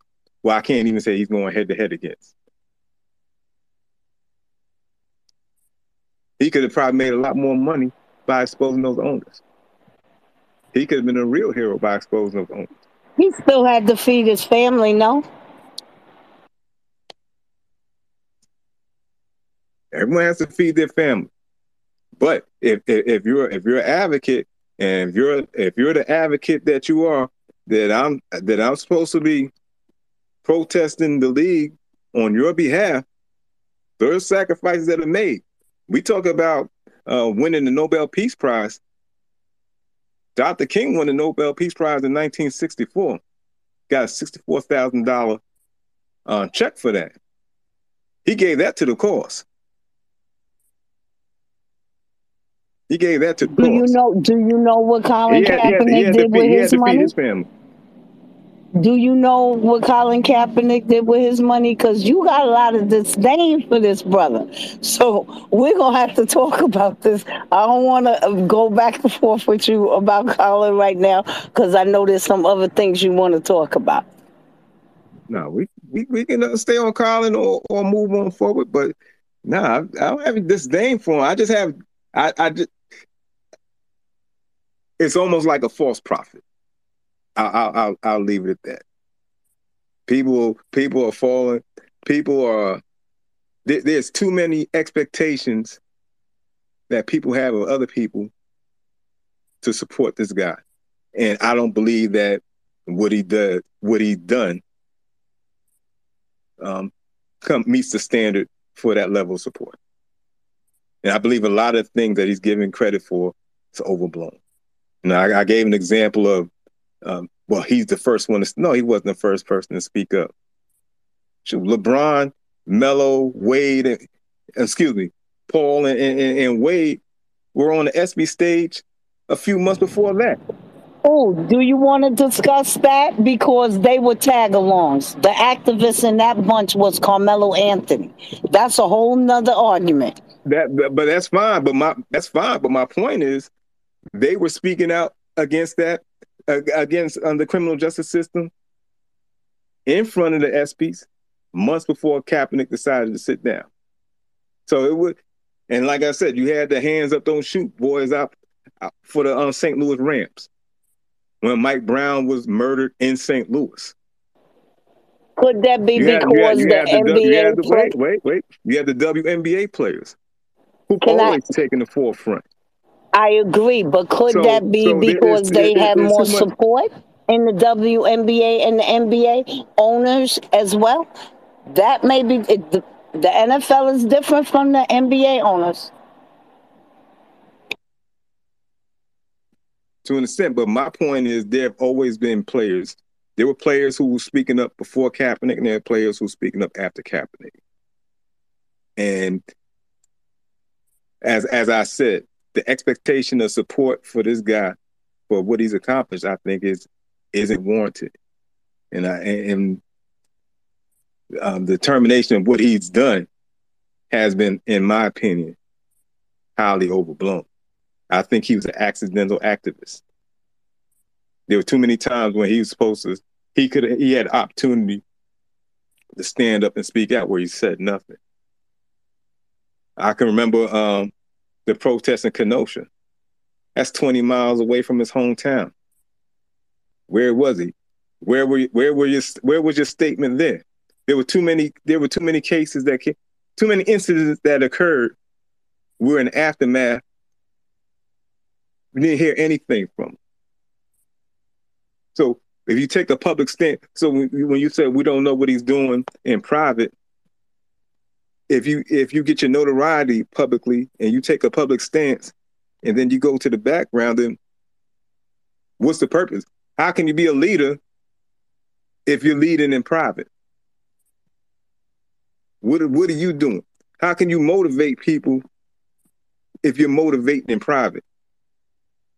So we want to we we we want to support him as some type of leader and some type of martyr, but he doesn't want to show if he's doing anything at all. He doesn't want to show what he's doing to continue to highlight the movement. You can't highlight the movement with your hands in your pocket and doing things in, in private. Public notoriety, public actions.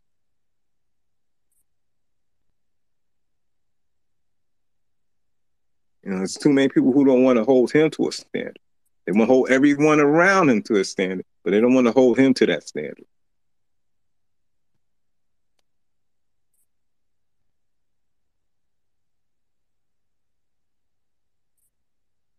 Right now we're sitting here talking about Colin Kaepernick in the country where the government is about to, to shut down again.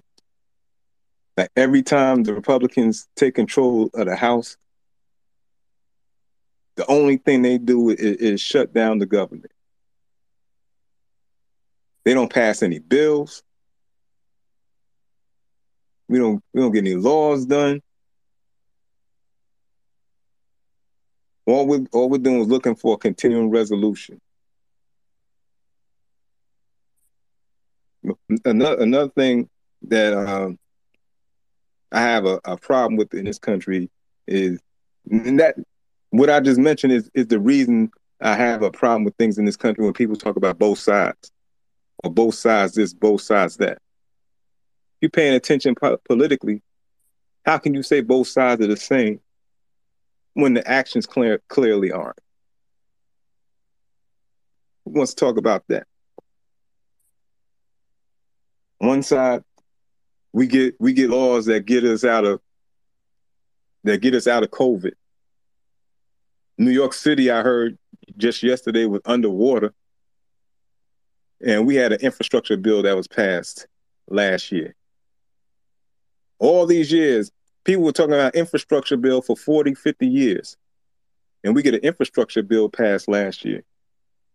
And now we have New York City underwater. Because we, we're still, New York City still has bridges that were built in the 20s and the 30s. We're celebrating the Brooklyn Bridge that's over 100 years old.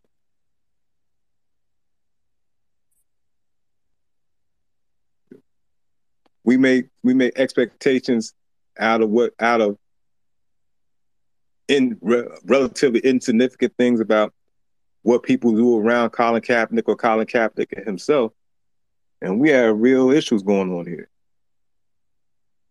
We got New York City underwater, and we have a, a side of the government that's denying global warming. You know, let, let's talk about the real issues.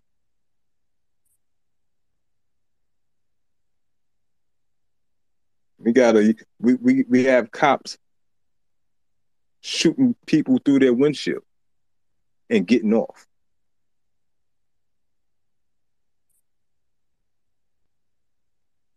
We got a we got a half of this country who wants to reelect a guy to the White House who has indictments all over the country. More indictments than John Gotti's ever had.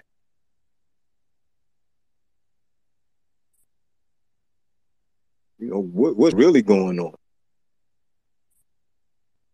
Are we that upset that a black man was elected twice as president of the United States? It blew your mind that much? I agree yeah. with you on this one, beloved. Welcome back, Queen.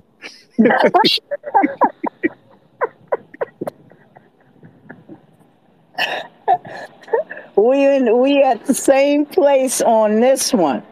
Same place. I mean, what happened in New York City yesterday was unreal. I could not believe what I was saying but we're still willing to elect a man that could possibly be on house arrest with an ankle monitor the rest of his life because they really can't put him in a jail cell because he is the ex president. But we're about to put him right back in office. Yeah. I mean, oh, go ahead, Ray. Um, I was just going to say, they like an unapologetic, brash man. I, I just, I'm convinced that half the nation um, just loves what he stands for, loves what he stands for. And um, Rule's always saying that this is going to be an easier election for Biden than last. Um, I actually would love to hear more about that, more about his reasoning, just because I'm just not putting that much faith. I mean, he was elected once, right? Of course, he had he didn't have the majority of the popular vote. Um, he got beat handily the last time, but um, yeah, I, I'm I'm done trying to figure out the the Donald Trump conundrum. You know, I just I just think that that people love the bravado. Um, you know, they love they love feeling safe or they they love being fed lies if, if it helps them feel secure, you know, in themselves. But uh, this may not even necessarily be the um the topic, but but I actually am interested in hearing this. Like, Rule, what makes you feel like it's going to be an easier election? Just because, like, I definitely I, I know people like Jay from Florida who think that um, that Trump's going to clean up, come back in the office. Trump ran two elections for president of the United States. He won the first one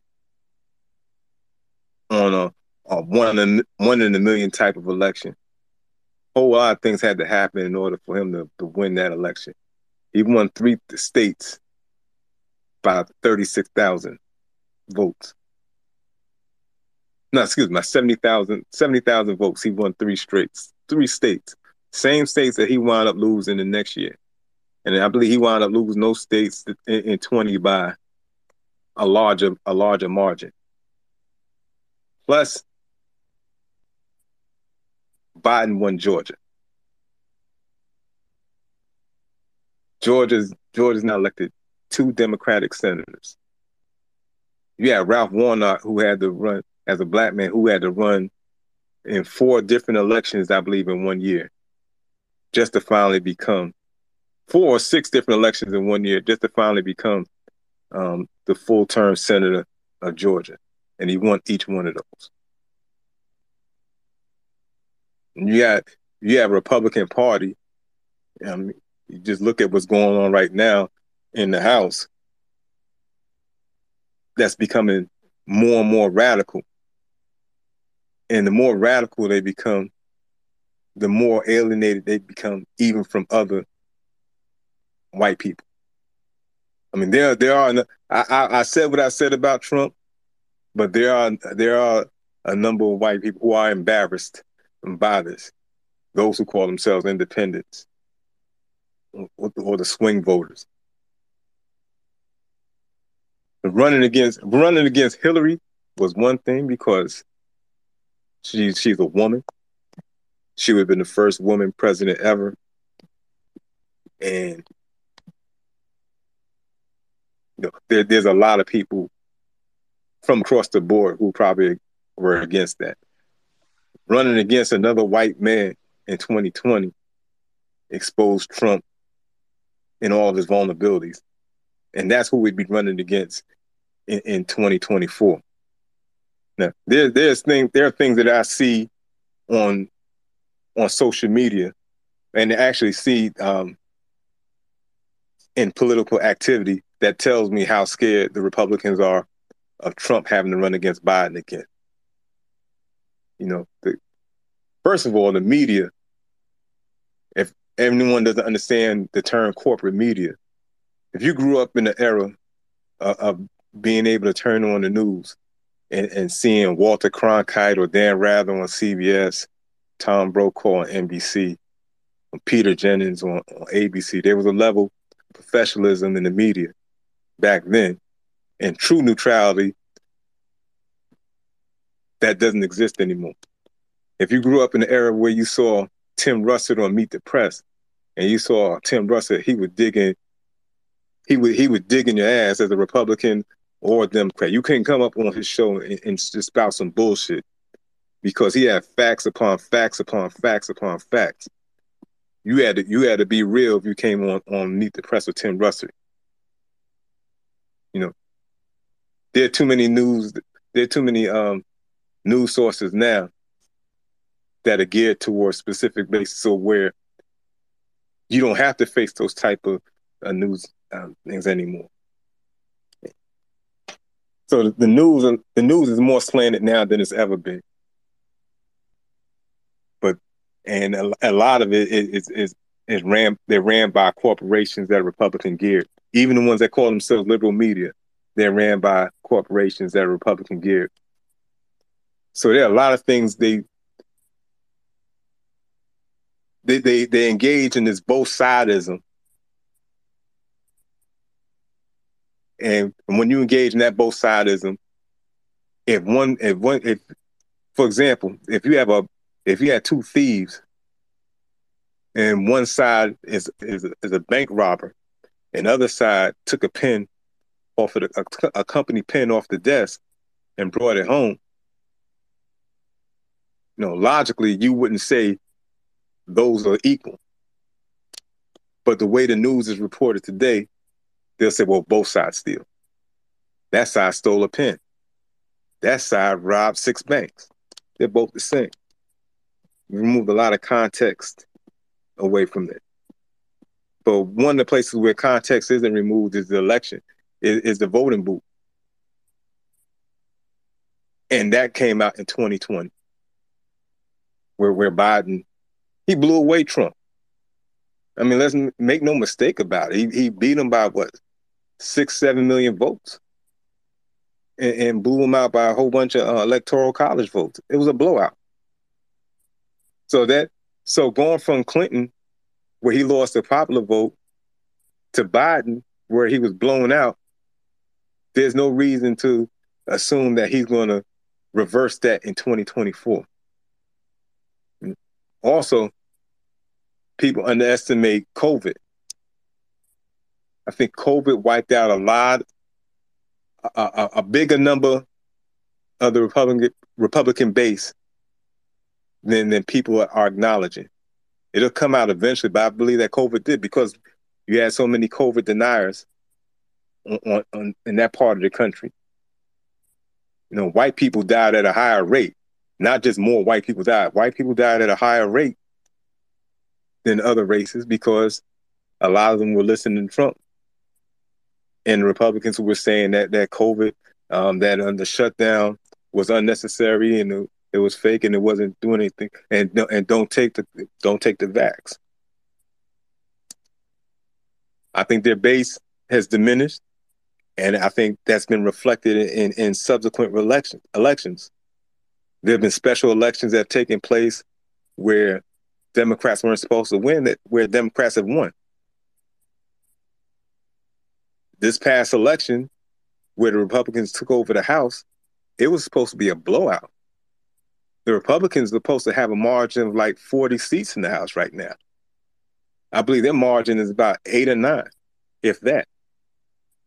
And I think that I think that's a reflection of of a loss in their base.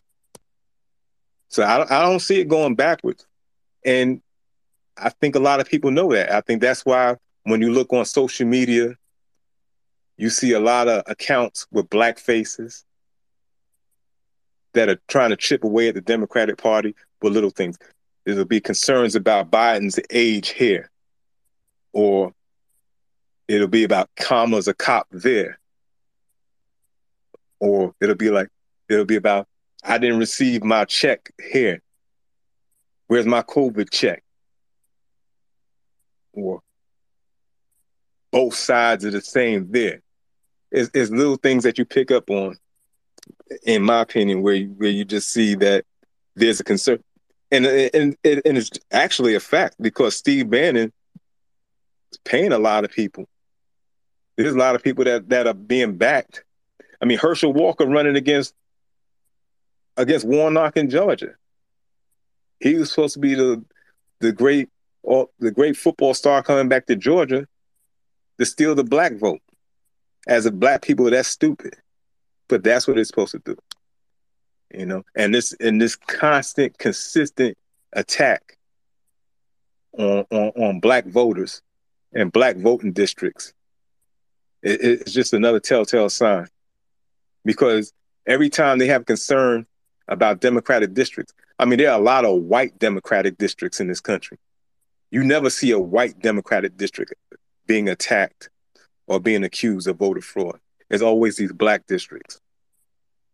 And that should tell black people the power that they have uh, in these elections. And quite honestly, when you get away from Twitter, because I always like to say there's a real world and there's a Twitter world. When you get away from Twitter, most people know that but it's just little. It, it it's also an attempt to to pull away some some black male voters as well. You know, with their money talk. Know, Trump's Trump's a businessman. You know, every black man want to be a businessman. Every black man that sells a T-shirt wants to consider himself a businessman. So Trump talked that talk, but yeah, yeah, Trump, yeah, I get what he's talking about. But if you look into if, if if you look in depth into his economic policies, he don't care about you. He wouldn't piss in your direction if he was on fire. So if people do what they're supposed to do, Trump will get blown out yet again.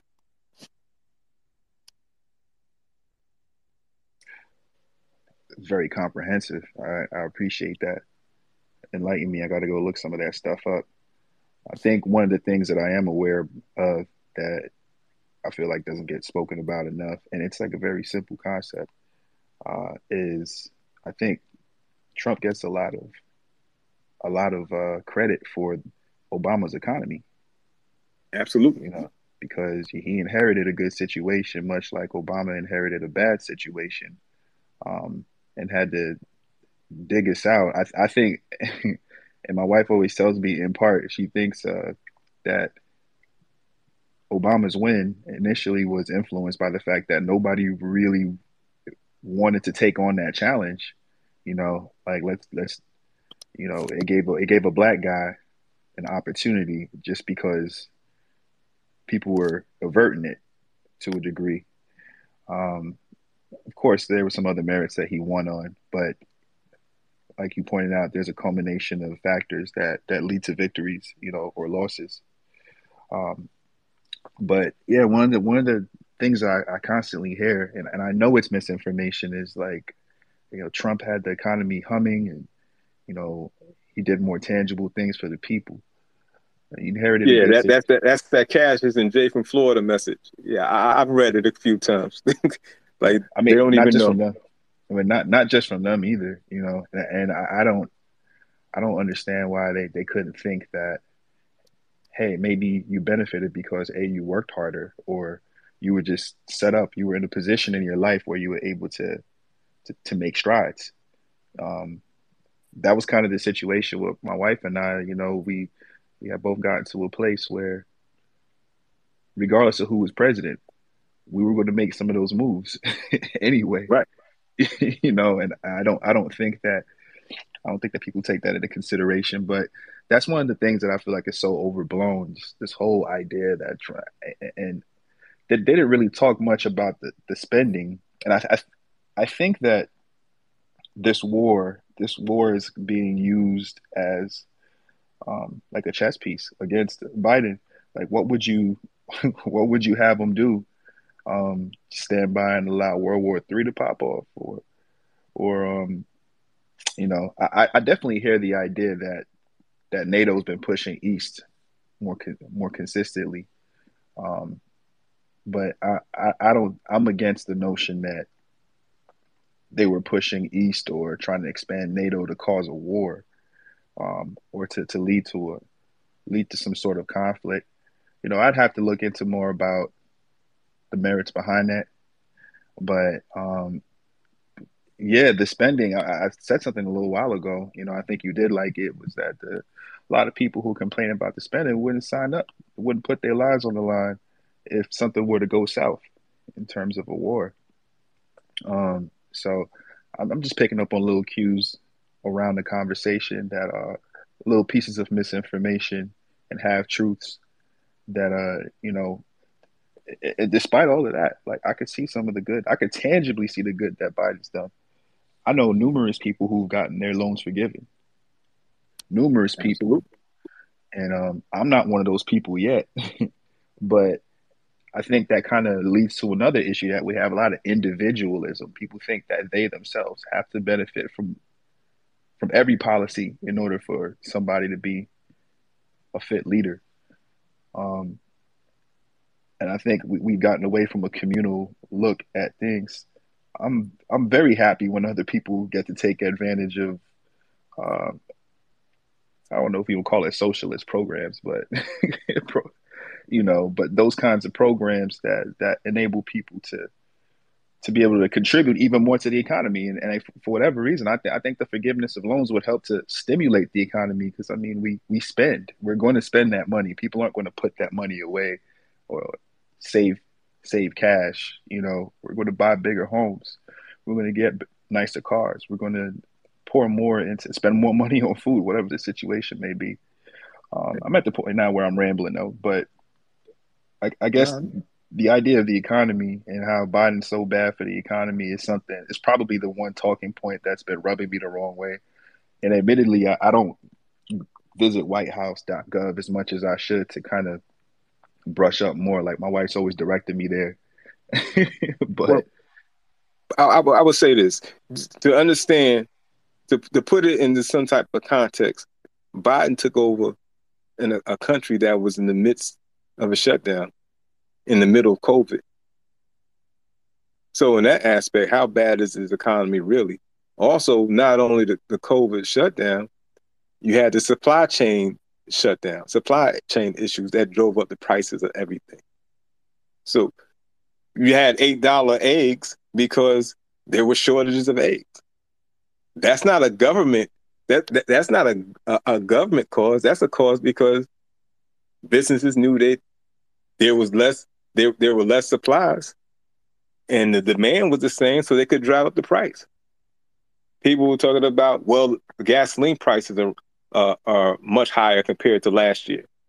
Well, why would anyone compare the gasoline prices of 2021 to 2020 when the entire government, the entire country was shut down in 2020? No one was driving anywhere in 2020. So of course gas prices were down. But that's what that's what uh, these type of people do. They rely on a lack of they they provide no context and they they rely on you to not look for any or not not see any. And you talk about the economy. I remember the American Recovery Act back in 2010, and people were mad at Obama for that. I knew a car dealer who said, "I love Obama because people I'm selling more cars now than ever before." because you had the um, Cars for Clunkers program out of that act. All that stuff helped rebuild that economy from where it nearly crashed in 2008 to about a t- by 2010. It was rebuilt from to, to the point where he ran for reelection. You couldn't use the economy against him. So to say that Donald Trump had a great economy, no, that's the Obama economy. He took over the Obama economy in 2017. That's how strong that economy was. And if he had handled COVID correctly, things could have still been relatively well. And it still did go relatively well because when Biden became president, you, you had you had those various bills that were passed that helped pump money back into the economy once again. The economy Tommy's always good the Democrats, and it's and it's and it's always suffering the Republicans. The crash happened under Bush, because to this day I still can't tell you how um, the value of homes and real estate just flashed up the way it did in 2003, 2004, 2005. I can't tell you how it did but it was a bubble, and it was a bubble that was going to inevitably burst, and it did in 2008. It took a Democrat to come in and and clean up that mess. Just like it took a Democrat to come in and clean up what what Trump did. You know, so even if, even when we had inflation, people were still buying because people were still working. Unemployment now is as low as it's ever been in this country. You know, and, and those those are the messages that have to get out. You know, those are the messages that, that need to get out. That un, unemployment in this country is, is at what two, three percent. It's to the point now where you have business owners complaining about unemployment being too low. And then you you add that on the places like Florida, where you had an idiot governor down there chasing off um, undocumented workers from being able to pick produce. They're having serious issues down there because they can't they can't get enough people to pick produce because no one wants those jobs, and they ran the undocumented workers out. So instead of being in Florida, they're in Alabama right now. But that you know that, that's that's the mindset of Republicans today. They they appeal to nonsense instead of re- seriously trying to run this country.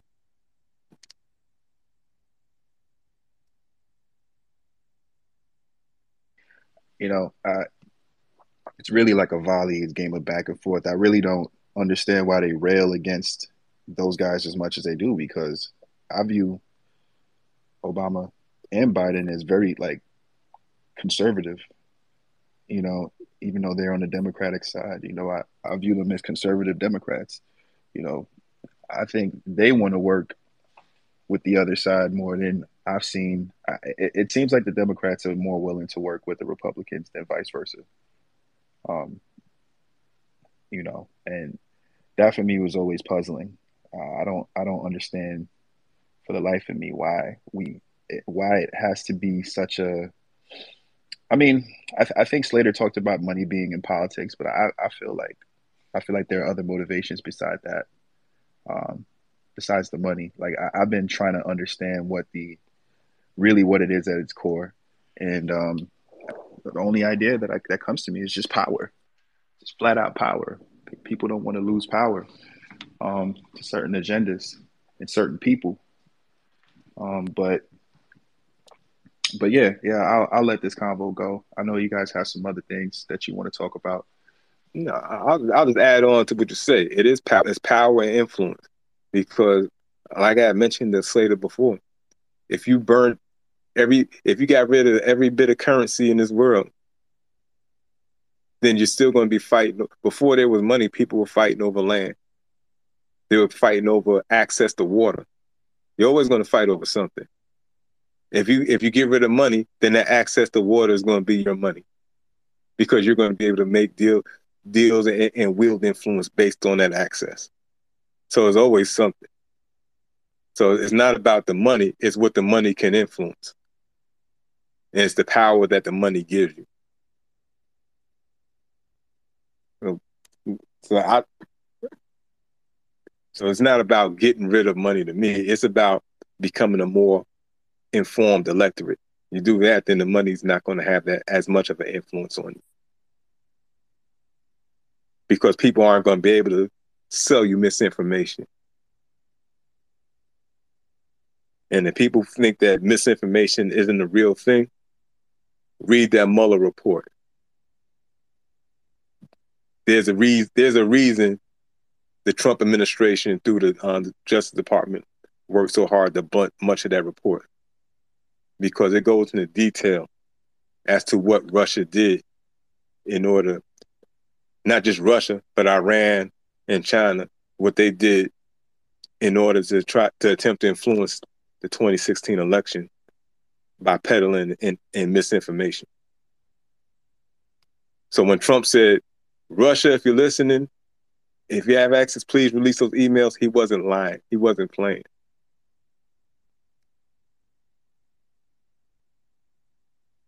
it happened.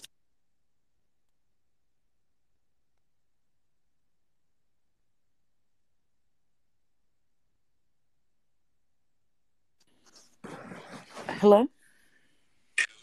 Hello. Well, I'm one that did. I didn't read the entire Mueller report, but I read enough of it to know that we were fed misinformation. Even though I knew all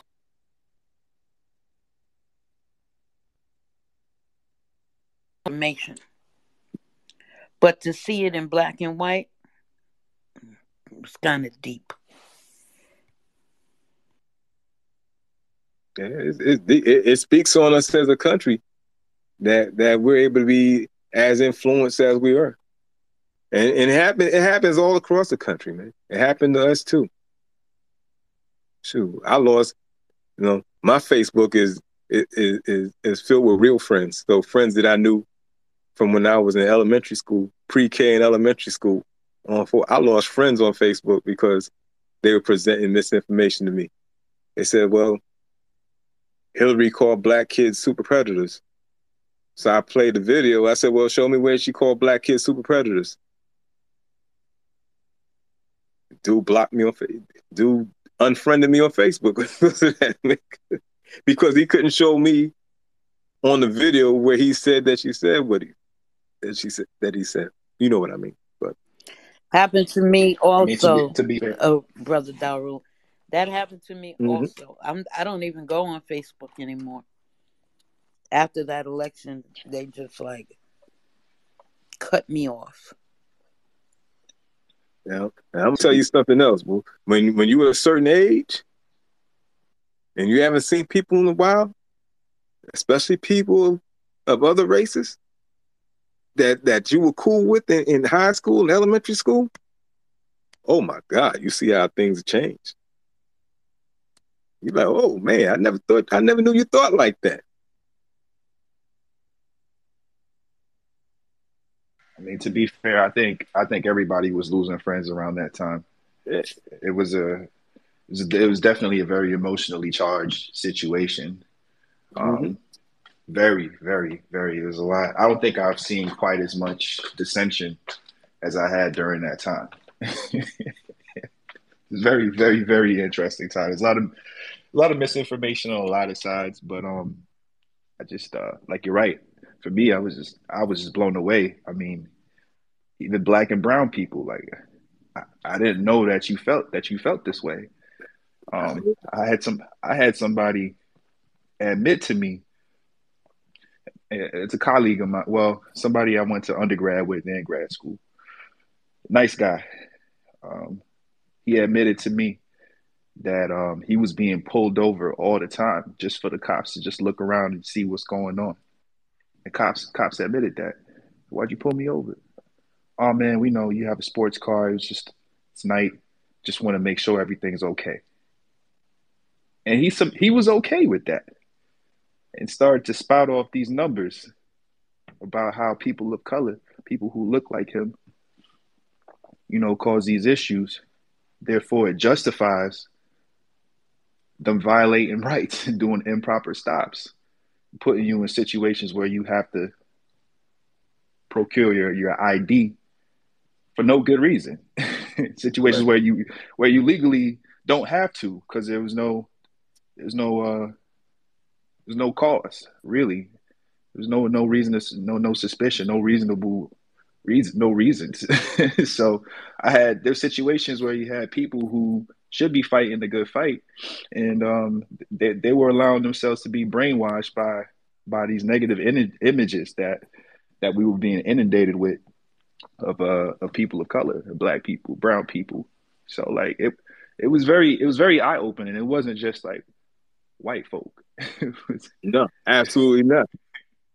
It was a lot of Uncle Ruckus people, man. You know, and um, I, I'm grateful because some of the people we were able to maintain the tie, maintain those ties. I was able to to learn more about why they think the way that they think, why they believe what they believe, and um, eventually just kind of died out. But for for some people, some ties were severed, and um, I got to admit, being being young and, and emotional at the time, because there was a lot leading up to that. It was Trayvon Martin thing. It was it was it was a lot of stuff going on. But uh, I wasn't having it anymore. you know, so maybe I contributed a little bit to why those relationships no longer exist. But um, yeah, man, I, I, I, it's interesting. I feel like the um, there's another another narrative that that Republicans are peddling is that Biden's pushing us to the brink of a of a civil war. Which I mean, it's like, what about well, the guy? What about the guy you guys elected right before this man? you know, I don't think you don't think you know his election, the way that he carried himself, and the way that he addressed situations, has anything to do with this divide? Or, or, or, they blame Obama. That's the thing. They blame it, Obama. Everything's Obama, and, and and what you just said is an example of projection. Biden is Biden is, is pushing us to civil war because if Biden just got out the way and let Donald Trump be president and allow Donald Trump to make America great again, they would be just fine. They would be just fine. We, don't have to learn about Black history in, in, in public schools, and we don't have to allow Black people to vote.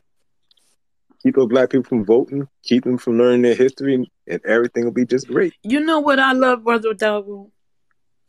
I love to hear people say, I'm not going to mention their name, Jay from Flip, who said that uh, Trump got a lot of people out of jail, black people out of jail, but seemed to forget the Central Park Five. You know, how could you forget the Central Park Five? He don't care about you. He wants to get elected. He, he, Why do these brothers think he cares about them? Because he because he's letting rappers out of jail, like Kodak Black, who should be in jail right now for weapons charges. Releasing the popular but the worst worst acting amongst us as some sort of uh, an olive branch, so to speak. And I, am I'm, I'm not for anybody losing their life or, you know, jail and prison's a horrible thing, you know. But you do things like that, and we got sheep who think, oh, he did that for Kodak Black. He must be, he's for the people. You know, yeah. he, he can't be that and bad. You got the blacks for Trump, for Trump, and all that kind of mess. Talking about he got people out of jail. Oh, he gave me checks during COVID. Do you have any idea uh, that you being taxed for that? huh? No, you don't, because that's all you see are the dollar signs. You don't see behind what this man does. And it gets me, it kind of gets me upset, Brother Daru. I just I'm going to turn off my mic. One thing, one thing, don't, one thing they don't take in consideration is that those laws, those get out of jail laws that he wrote wasn't for them. They're to cover for the people that he wanted to get out of jail, like Jared's pops for one thing. That that's what those laws are, are, writ, are written for. Um, another thing, when they talk about Kamala, Kamala sent people to jail. Like, okay, show me the proof. Where's your proof? Where's your proof that she sent people to jail? You know, you can't help who if you're if you're the attorney, you can't help who gets arrested. You can help how you prosecute once you once they enter your courtroom. And they didn't send people to jail. If people were sent to jail, they weren't sent to jail because of, of weed as their primary offense. And furthermore, you know, and I'm I'm going to offend some of my Bernie people now. A lot of people who support Bernie who um, misrepresent the whole idea of, w- of what that crime bill was in 1994 and how it was pretty much universally supported because I'll let you know when people when murder rates were astronomical in, in 92 and 93, 89 and all that, black people were asking Where are the cops in my neighborhood? I bet if this happened over on that side of town, cops show up right away. Why is it taking cops two hours to show up in my neighborhood?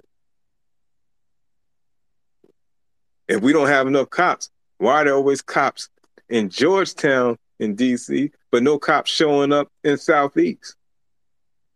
Some somebody get robbed in Georgetown, oh, that cop will be there in two minutes. Somebody get shot in Southeast, it take that cop two hours to get there. What's going on?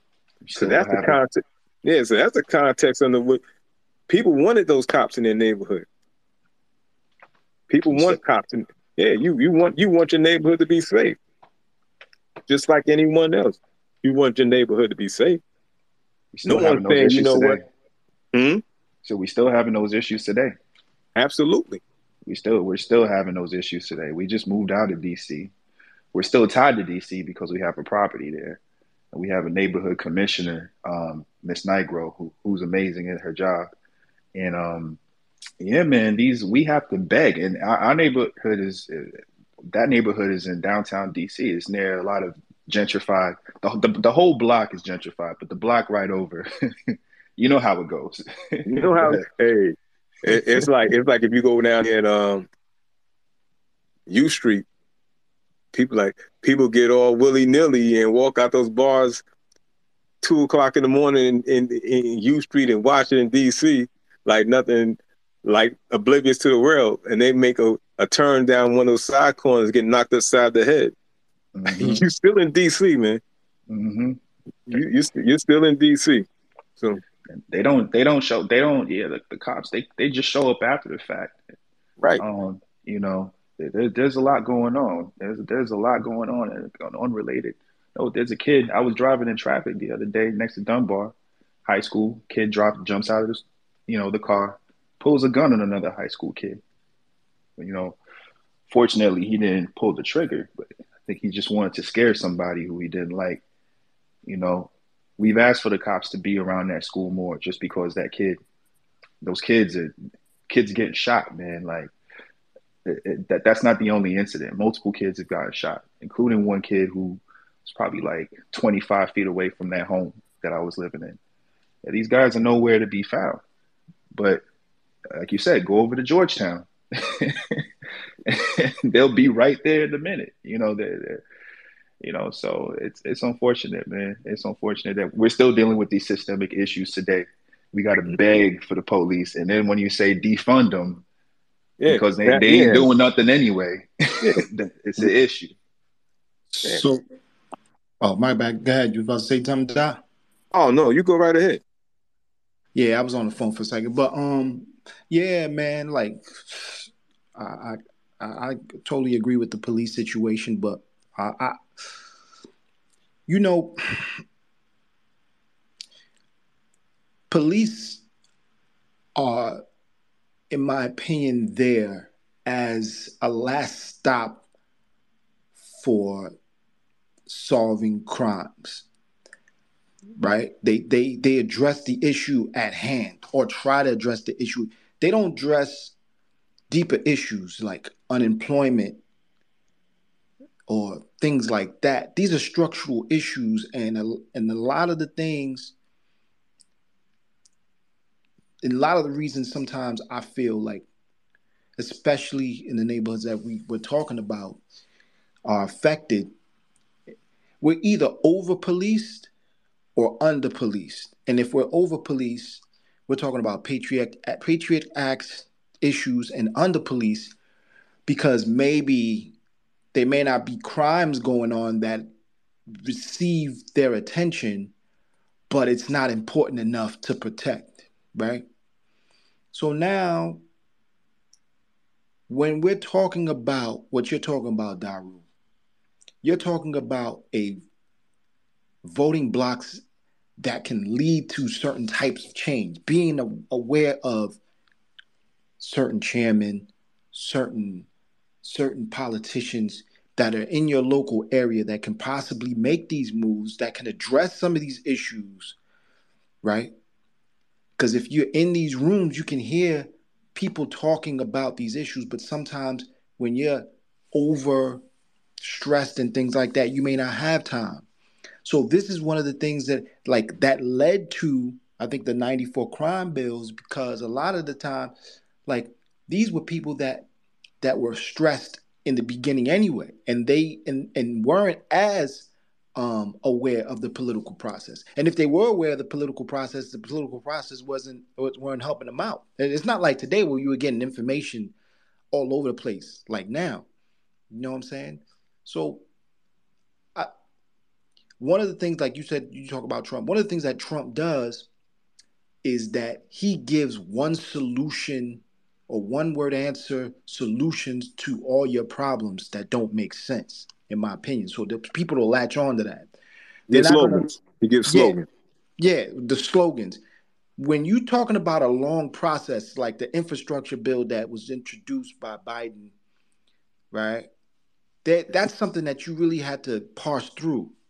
He you can't just really just say now, am I saying that? Am I saying that it's it's all foolproof? No. But I feel like when you are a person that can pitch a slogan and you are a person that's a great salesman and you are a person that can effectively communicate your idea, good or bad, people will easily latch onto that. And that's the reason why he get will, you know, he he won the first situation. Now I feel like people I feel like parents, especially parents, don't want to put their children through that type of process. It splits families, and then people are like, you know, I may say one thing here, but you know what?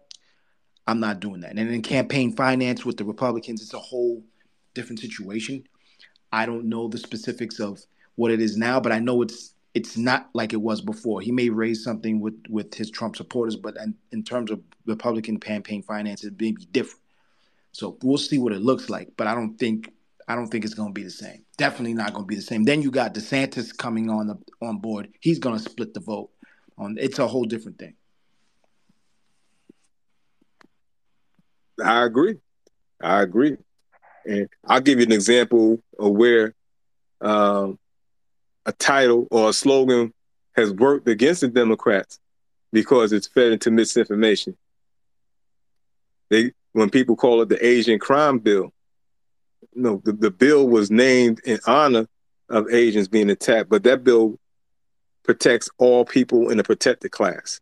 Not specifically, it's not a bill written specifically for Asians. It's a bill that was named in honor of, of those Asian uh, the Asian people who were murdered down in Georgia for being Asian. But it, but that bill, like as I said, it protects all people in the protected class. So it protects minorities, it protects uh, the LGBTQ community and the, and the entire nine. And but you know, that's just another indication of of, of many people being influenced of, of, not looking into laws, but only being influenced um, by titles or by what other people uh, present to them, as opposed to looking into things themselves. That word research is thrown around more now than it ever has been, but people do less research than they ever have.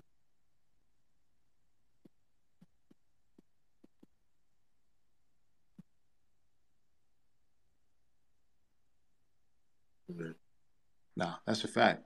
And that's a fact. I mean, I mean, you talk about the police. What do you, what do you think about the whole concept of the Patriot Act, Patriot Act, especially in New York, and how the police are empowered to do what they need to do and, and surveillance and things like that. You know what I mean? In, in, in neighborhoods. Do you think it's beneficial or do you think it's to the detriment of communities, these things? You know, it's funny because we talked about the Patriot Act on on a previous episode of, of the conversation, and we talked about how um, people actually went out there and said they were willing to give up their freedom, a little bit of their freedom, in order to be safe. And when you do that, you wind up giving up a little bit more than just a little bit of your freedom. Um, so there, you you never you you never give up your freedom, especially someone, especially as a black person. You understand how important your freedom is because you live in a country where people are constantly trying to fight against it or, or, or try, trying to limit your freedom. You never give up your freedom, any of your freedom, in order to be safe, because you know that without your freedom, you aren't safe. You never want to be vulnerable to a ruling class. And, and that's exactly what people did because they lived in fear after 9 11.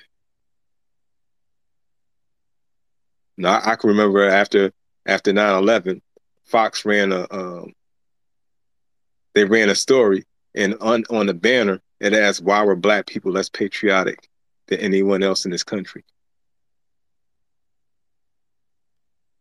Because one thing we didn't believe, we didn't, first, we didn't, the story was fishy to us before it was fishy to anyone else.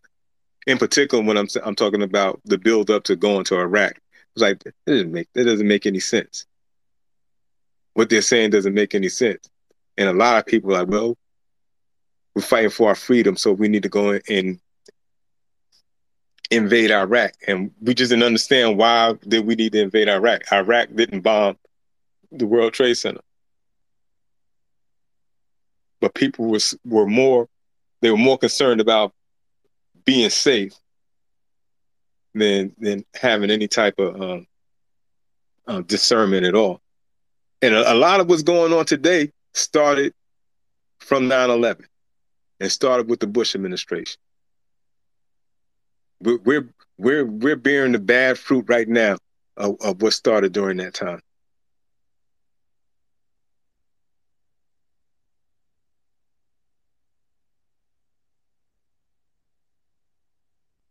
But you know, as, as a black man, I don't I don't feel more safe when police have more power. I think a lot, I think a lot of our, quite frankly, I think a lot of our police force is uh, are undereducated and are improperly screened. We have especially we have second part. Yeah. Say that again.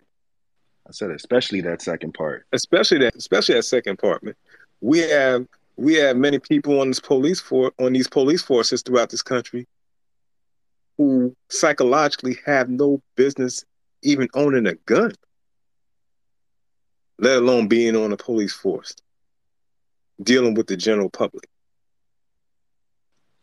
I, I can't for the life of me, I can't understand why we don't use our resources to properly screen these people. They did that for the National Guard ahead of January 6th, um, which confuses me because the government knows something's coming, but they it was allowed to happen. But they screened people. They they took people off of that detail. They weren't allowed to come and stand guard. Um, the government. My wife works for the government. You know, um, I've worked for the government before. They, the, they have different levels of screenings that they do. They have basic screening. They have top secret screenings. They have they have the resources to look into somebody and to tell, okay, this person is a part of, you know, an extremist group, hate group, whatever you want to call it. Maybe we shouldn't allow for them to serve in public office where, you know, they can affect people um, in as in as diverse of a nation as we have. But it just doesn't it doesn't seem like it's a it seems like a common sense thing to do, but it doesn't seem like it's something that they're interested in doing consistently. Um, I, I don't know. I, am trying to figure out why that is. You know, why can't we standardize that? Uh, because you keep a lot of. Go ahead. You you keep a lot of white supremacists out. That's why, and we don't want to. I mean, it, it's been it's been found that law enforcement throughout the country, in the military as well, they're infested with white supremacists. Oh yeah, that FBI. Uh, there's an FBI report I think from 05. Yep. Openly, openly states that, and um, we've done nothing. We've done nothing to address that at all, which is which you know in part causes me to not trust some of the things around the election in terms of uh, you know me thinking it's going to be a breeze for um for Joe Biden, even though you've clearly like laid out a lot of reasoning as to why. Like for me, it, it's it's like wow, these, these people, a lot of these people aren't invested in um in actually living out the virtues or you know whatever it is that this country stands for. So I'm, you know, just, you know who have you know who have concerns about um law enforcement, particularly the Secret Service, as quiet as it's kept? Joe Biden and Kamala Harris. Mm-hmm. Mm-hmm. They have concerns about their details, about who are Trump loyalists and who are neutral. They're not looking for people to be Biden loyalists. They're looking for people to be neutral. They have they have serious concerns about who are on Secret Service details who are actually Trump loyalists. Because there there are incidents that have taken place where where those concerns arose.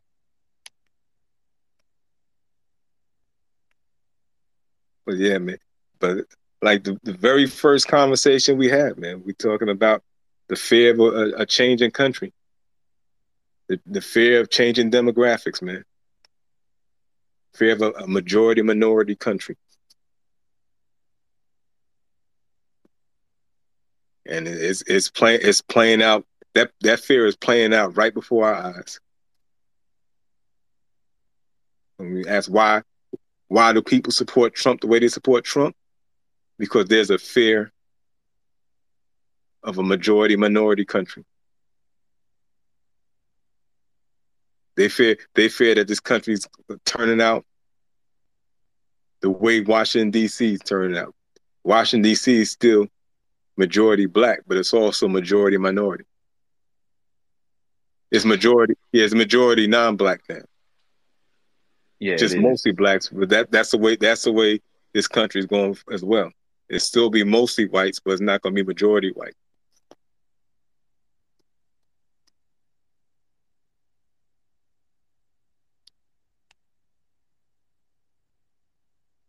And there, there's a lot of there's a lot of mediocre there's a lot of mediocre there are a lot of mediocre people out there who spent a, li- a lifetime getting away with white privilege who feel like that privilege is in danger. Yeah, some people get to fail upward. Absolutely. You know? Some people get to, I mean, you know, 45. Absolutely. Qu- quiet as it's kept, one of the uh, the biggest fear that somebody was talking about politically was after the two year, the two term session of Obama, they thought there was a conversation about what was it eight years, sixteen to for sixteen to twenty four year Democratic reign because of the setup of how the process in the country was going in terms of votes. And if y'all remember, before that, they the Tea Party was on the verge of, you know, coalescing, but it was fractured at the same time. But they easy were e- they were easily they easily put out the fire, right? Yeah. So after the two terms with Obama, it was potentially set up for Clinton to take the baton and run. And they, the Demo, I mean, sorry, the uh, Republicans last minute, not last minute, but last minute endorsed um, Trump, if y'all remember. You know what I mean? And that that frantic this that frantic type endorsement made them have to give the keys to the city to Trump because he held a lot more power than they thought he did. You see what I'm saying? And that is one of the reasons, if y'all if y'all can remember, why the Republican Party is still beholden to Trump to this day because of the power and leverage that they handed to him because they couldn't find a proper candidate to go up against Clinton, except for Trump. If y'all remember. Well, Trump, for all things you say about him, Trump is a phenomenon. So Trump Trump wiped out the Republican Party. I mean, that, that nomination was supposed to go to um, George Bush Jr. Excuse George Bush the third. I mean, uh, Jeb Bush. It was, it was supposed to go to Jeb Bush. Yeah, but Jeb and, couldn't get the campaign financing mm-hmm. that Trump was getting. Only t- because he started off well. If y'all, I, I, don't know if you remember, he started off not well, but he started off decent. But then the campaign finance in the middle of the the thing, they switched a lot of the money to. I'm talking about tidal wave to Trump, because as as he was campaigning, they started to hear the rumblings of how people felt and the and the and they gave up majority of the party because of that. And that's Jeb Bush. He, I mean, of course, he wasn't a good debater anyway. Yeah, you know what I mean. But after they started to hear about the money that he was raising by himself, oh, they said, "Nah, we're gonna do it." Right. That that's that's what it is. It's not the money they gave him. He he raised. First of all, he had money. Yeah, no, he was able to fly stuff. Yeah, he, he, he was able to fly stuff around the country on his Facts. on on Facts. his own. He this is this is the most brilliant part of his campaign. He flew from place to place. A lot of times he wouldn't even leave the hangar. He'd land at the airport, stand in front of his plane, yep. give a speech, get out. Yep. So, so, yep. so he, he raised money. I, yep. I, don't. They didn't give him. He took it. He took the Republican Party. But when but when he ran against, he didn't expect to win. Cause I'll never forget that night when he came on stage. Him and that his entire family looked shook. They were like, "Oh shit, we won." He was he wasn't he, and I think it actually came out. He wasn't ex, he wasn't expecting to win that night. But okay, so I, I Melania looked like she wanted to cry. I, I don't know if that's kind of true in this. Maybe you because I do remember him being kind of surprised. But if you remember the run up, because I was one of those people that thought Clinton had it in the bag, right? Mm-hmm. Because she was more polished, but I didn't. T- I, it took me a while to go look back at the money that he raised, and then the money that they matched. They matched the money that he raised. You, yeah. you I don't know if you remember that. So it's almost like they doubled down. It's almost like he got a double down of endorsements, and then after that, Jeb Bush couldn't even raise a dollar. you know what I mean? He couldn't raise nothing. Yeah, so, but by that time he was yeah. he was toast anyway. Yeah, he was toast. But usually the usually you still get a little bit of uh, money coming in. He wasn't getting nothing. I also think I also think Hillary ran a lazy race. Yeah, or la- a lazy campaign, I should say. I, I didn't. Mm-hmm. I don't. I don't remember her going around and addressing things with as much vigor as she probably should have. If you've seen the debates, though, if you've seen the debates, honestly, Trump was dodging or deflecting everything that a, a that a, a regular opponent wouldn't be able to dodge. If you remember, like he would like he would accept some of the the the the name calling that he was calling that she was calling him and then twist it and and and and create a character that fit the narrative that he was trying to reach and that's how I think that's how I mean that's how he gained a lot of it. Remember, he's a magician. He was he's a TV magician, right? So all that stuff, that campaigning and all that type of stuff, where you got to get prepped. He was already prepped for that years and years before he got on the on the podium. You know what I mean? So when he remember he when when he he's up there laughing and, and, and, and joking around, making jokes, making the making the panel laugh and all that type of thing. You know what I'm saying? And then he, he kind of turned it into a wrestling match. So so Clinton couldn't had no wins. And then you remember, people felt there were certain Democrats within the party that felt a certain way about Clinton. Bernie uh, Democrats, and then I think there's um, you know some other Democrats, but mostly Bernie Democrats that had felt a certain way, and they went over to Trump. If y'all remember. Well, there, well, there you go. When I say some, I'll make some Bernie people mad. Now you just entered my wheelhouse. That's there. there you go. there, there you go. A, a, lot of a lot of um, campaign rhetoric uh, Trump used, such as stolen elections and such concerns about stolen elections, came from Bernie people. You know, Bernie talking Bernie talking about the election being stolen. First of all, you're not even a Democrat, and you were allowed to run in the Democratic primary. So how how can an election be stolen? And he never had never had to show proof as to how he believed it was stolen. But you know, stolen elections. Um, although he was blown out vote wise and and electoral college wise, and in the election primaries ran as they always were, he spread the notion that that uh, he was that he had election stolen from him when that clearly wasn't the case. So he he contributed. They contributed to that in the whole fiasco they presented at the Democratic um, convention, booing people and sitting in the stands crying and, and, protesting about stolen elections that didn't take place. That was all fodder that was used. Yeah, he had but, to tell him to calm down, didn't he? Yeah, yeah, yeah. So, you know, Trump had two things going for him. We started this off talking about the corporate media and how people do like to do these false equivalences, and so he was a, he was a, a a great beneficiary of of the corporate media because they were so bamboozled by him. They didn't know how to attack him.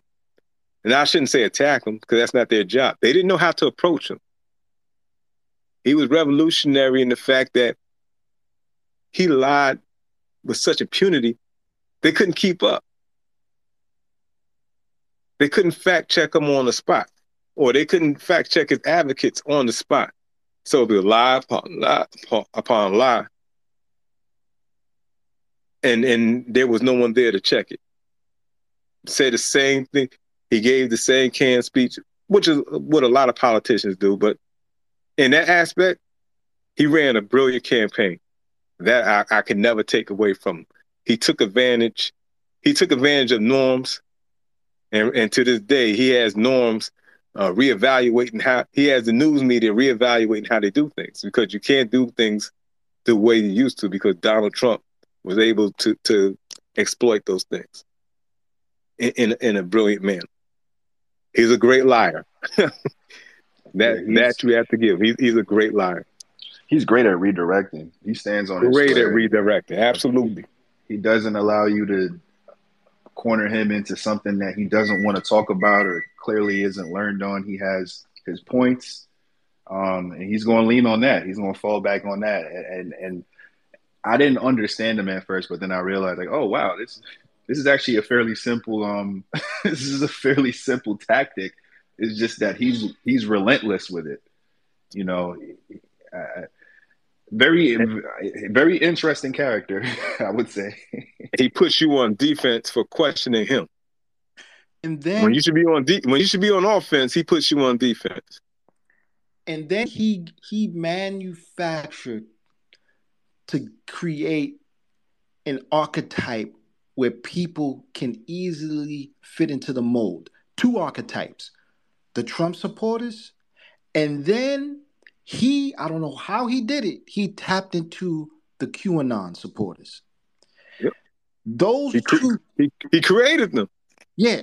Well, well, not only did he create them, but they they and, and this is the funny part. They sometimes they don't even align the QAnon supporters and the Trumps. But with this situation, he happened to reach down and just pull out a whole cult like following which I don't know if this the other, I don't know if the Republicans will ever ever transition. Well, they will transition eventually, but I don't know how soon they'll transition from this from from from Trumpism. Right. But um, you know, going going back to what I said earlier, a lot of things go back to the Bush, the W. Bush administration. What did Bush say after 9-11 people would decide where, whether or not they were going to support things such as um, the patriot act or invading iraq you're either with us or against us mm-hmm. and that's the same that's that, that's that's what that's the modus operandi trump goes under you're either with me or you're against us. In, in this case, you're either for America or you're against America. You're you're for white America or against white America. And that's what he that's what he operate. That's that's what he's created. And that's the and that's what's operating the political process of this country today. And fellas, I'm it's been great, but you know, it's Saturday afternoon. Been up here for a little bit. Yeah, man. Hey, before I go, uh, anyone has any um last remarks, last statement say I'd like to make? Man, I'm I just appreciate the room. I'm probably gonna finish up, go to the gym, watch go watch this or listen to this next game, watch this some couple football games, and that's it, man. Okay, I really appreciate you, man. You brought a lot to the table today. Nah, I appreciate you, bro. Sure did. And uh, you, this been I like toasting today. I did not cry. But hold on, don't don't don't let me forget to shout out Ray and Brutus either. That's Thank right. You. Go ahead. I did not cry. I think I stepped in for sister uh, for Queen today, and even though I'm in a box now, uh, I can't help it. I'm not changing my mind about Colin Kaepernick. And um, Brother Rule, this is your place to end it.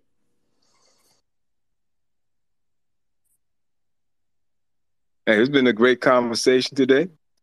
Um, I don't think the conversation is over for me in relation to the Queen, because I think we'll be talking about Colin Kaepernick a little more throughout the weekend. So, but other than that, I really appreciate um, everyone taking uh, Saturday morning slash afternoon out um, to be here with us. So, till next week, same bat time, same bat channel. Have a good remainder of the weekend. Have a good week. We'll be seeing you then.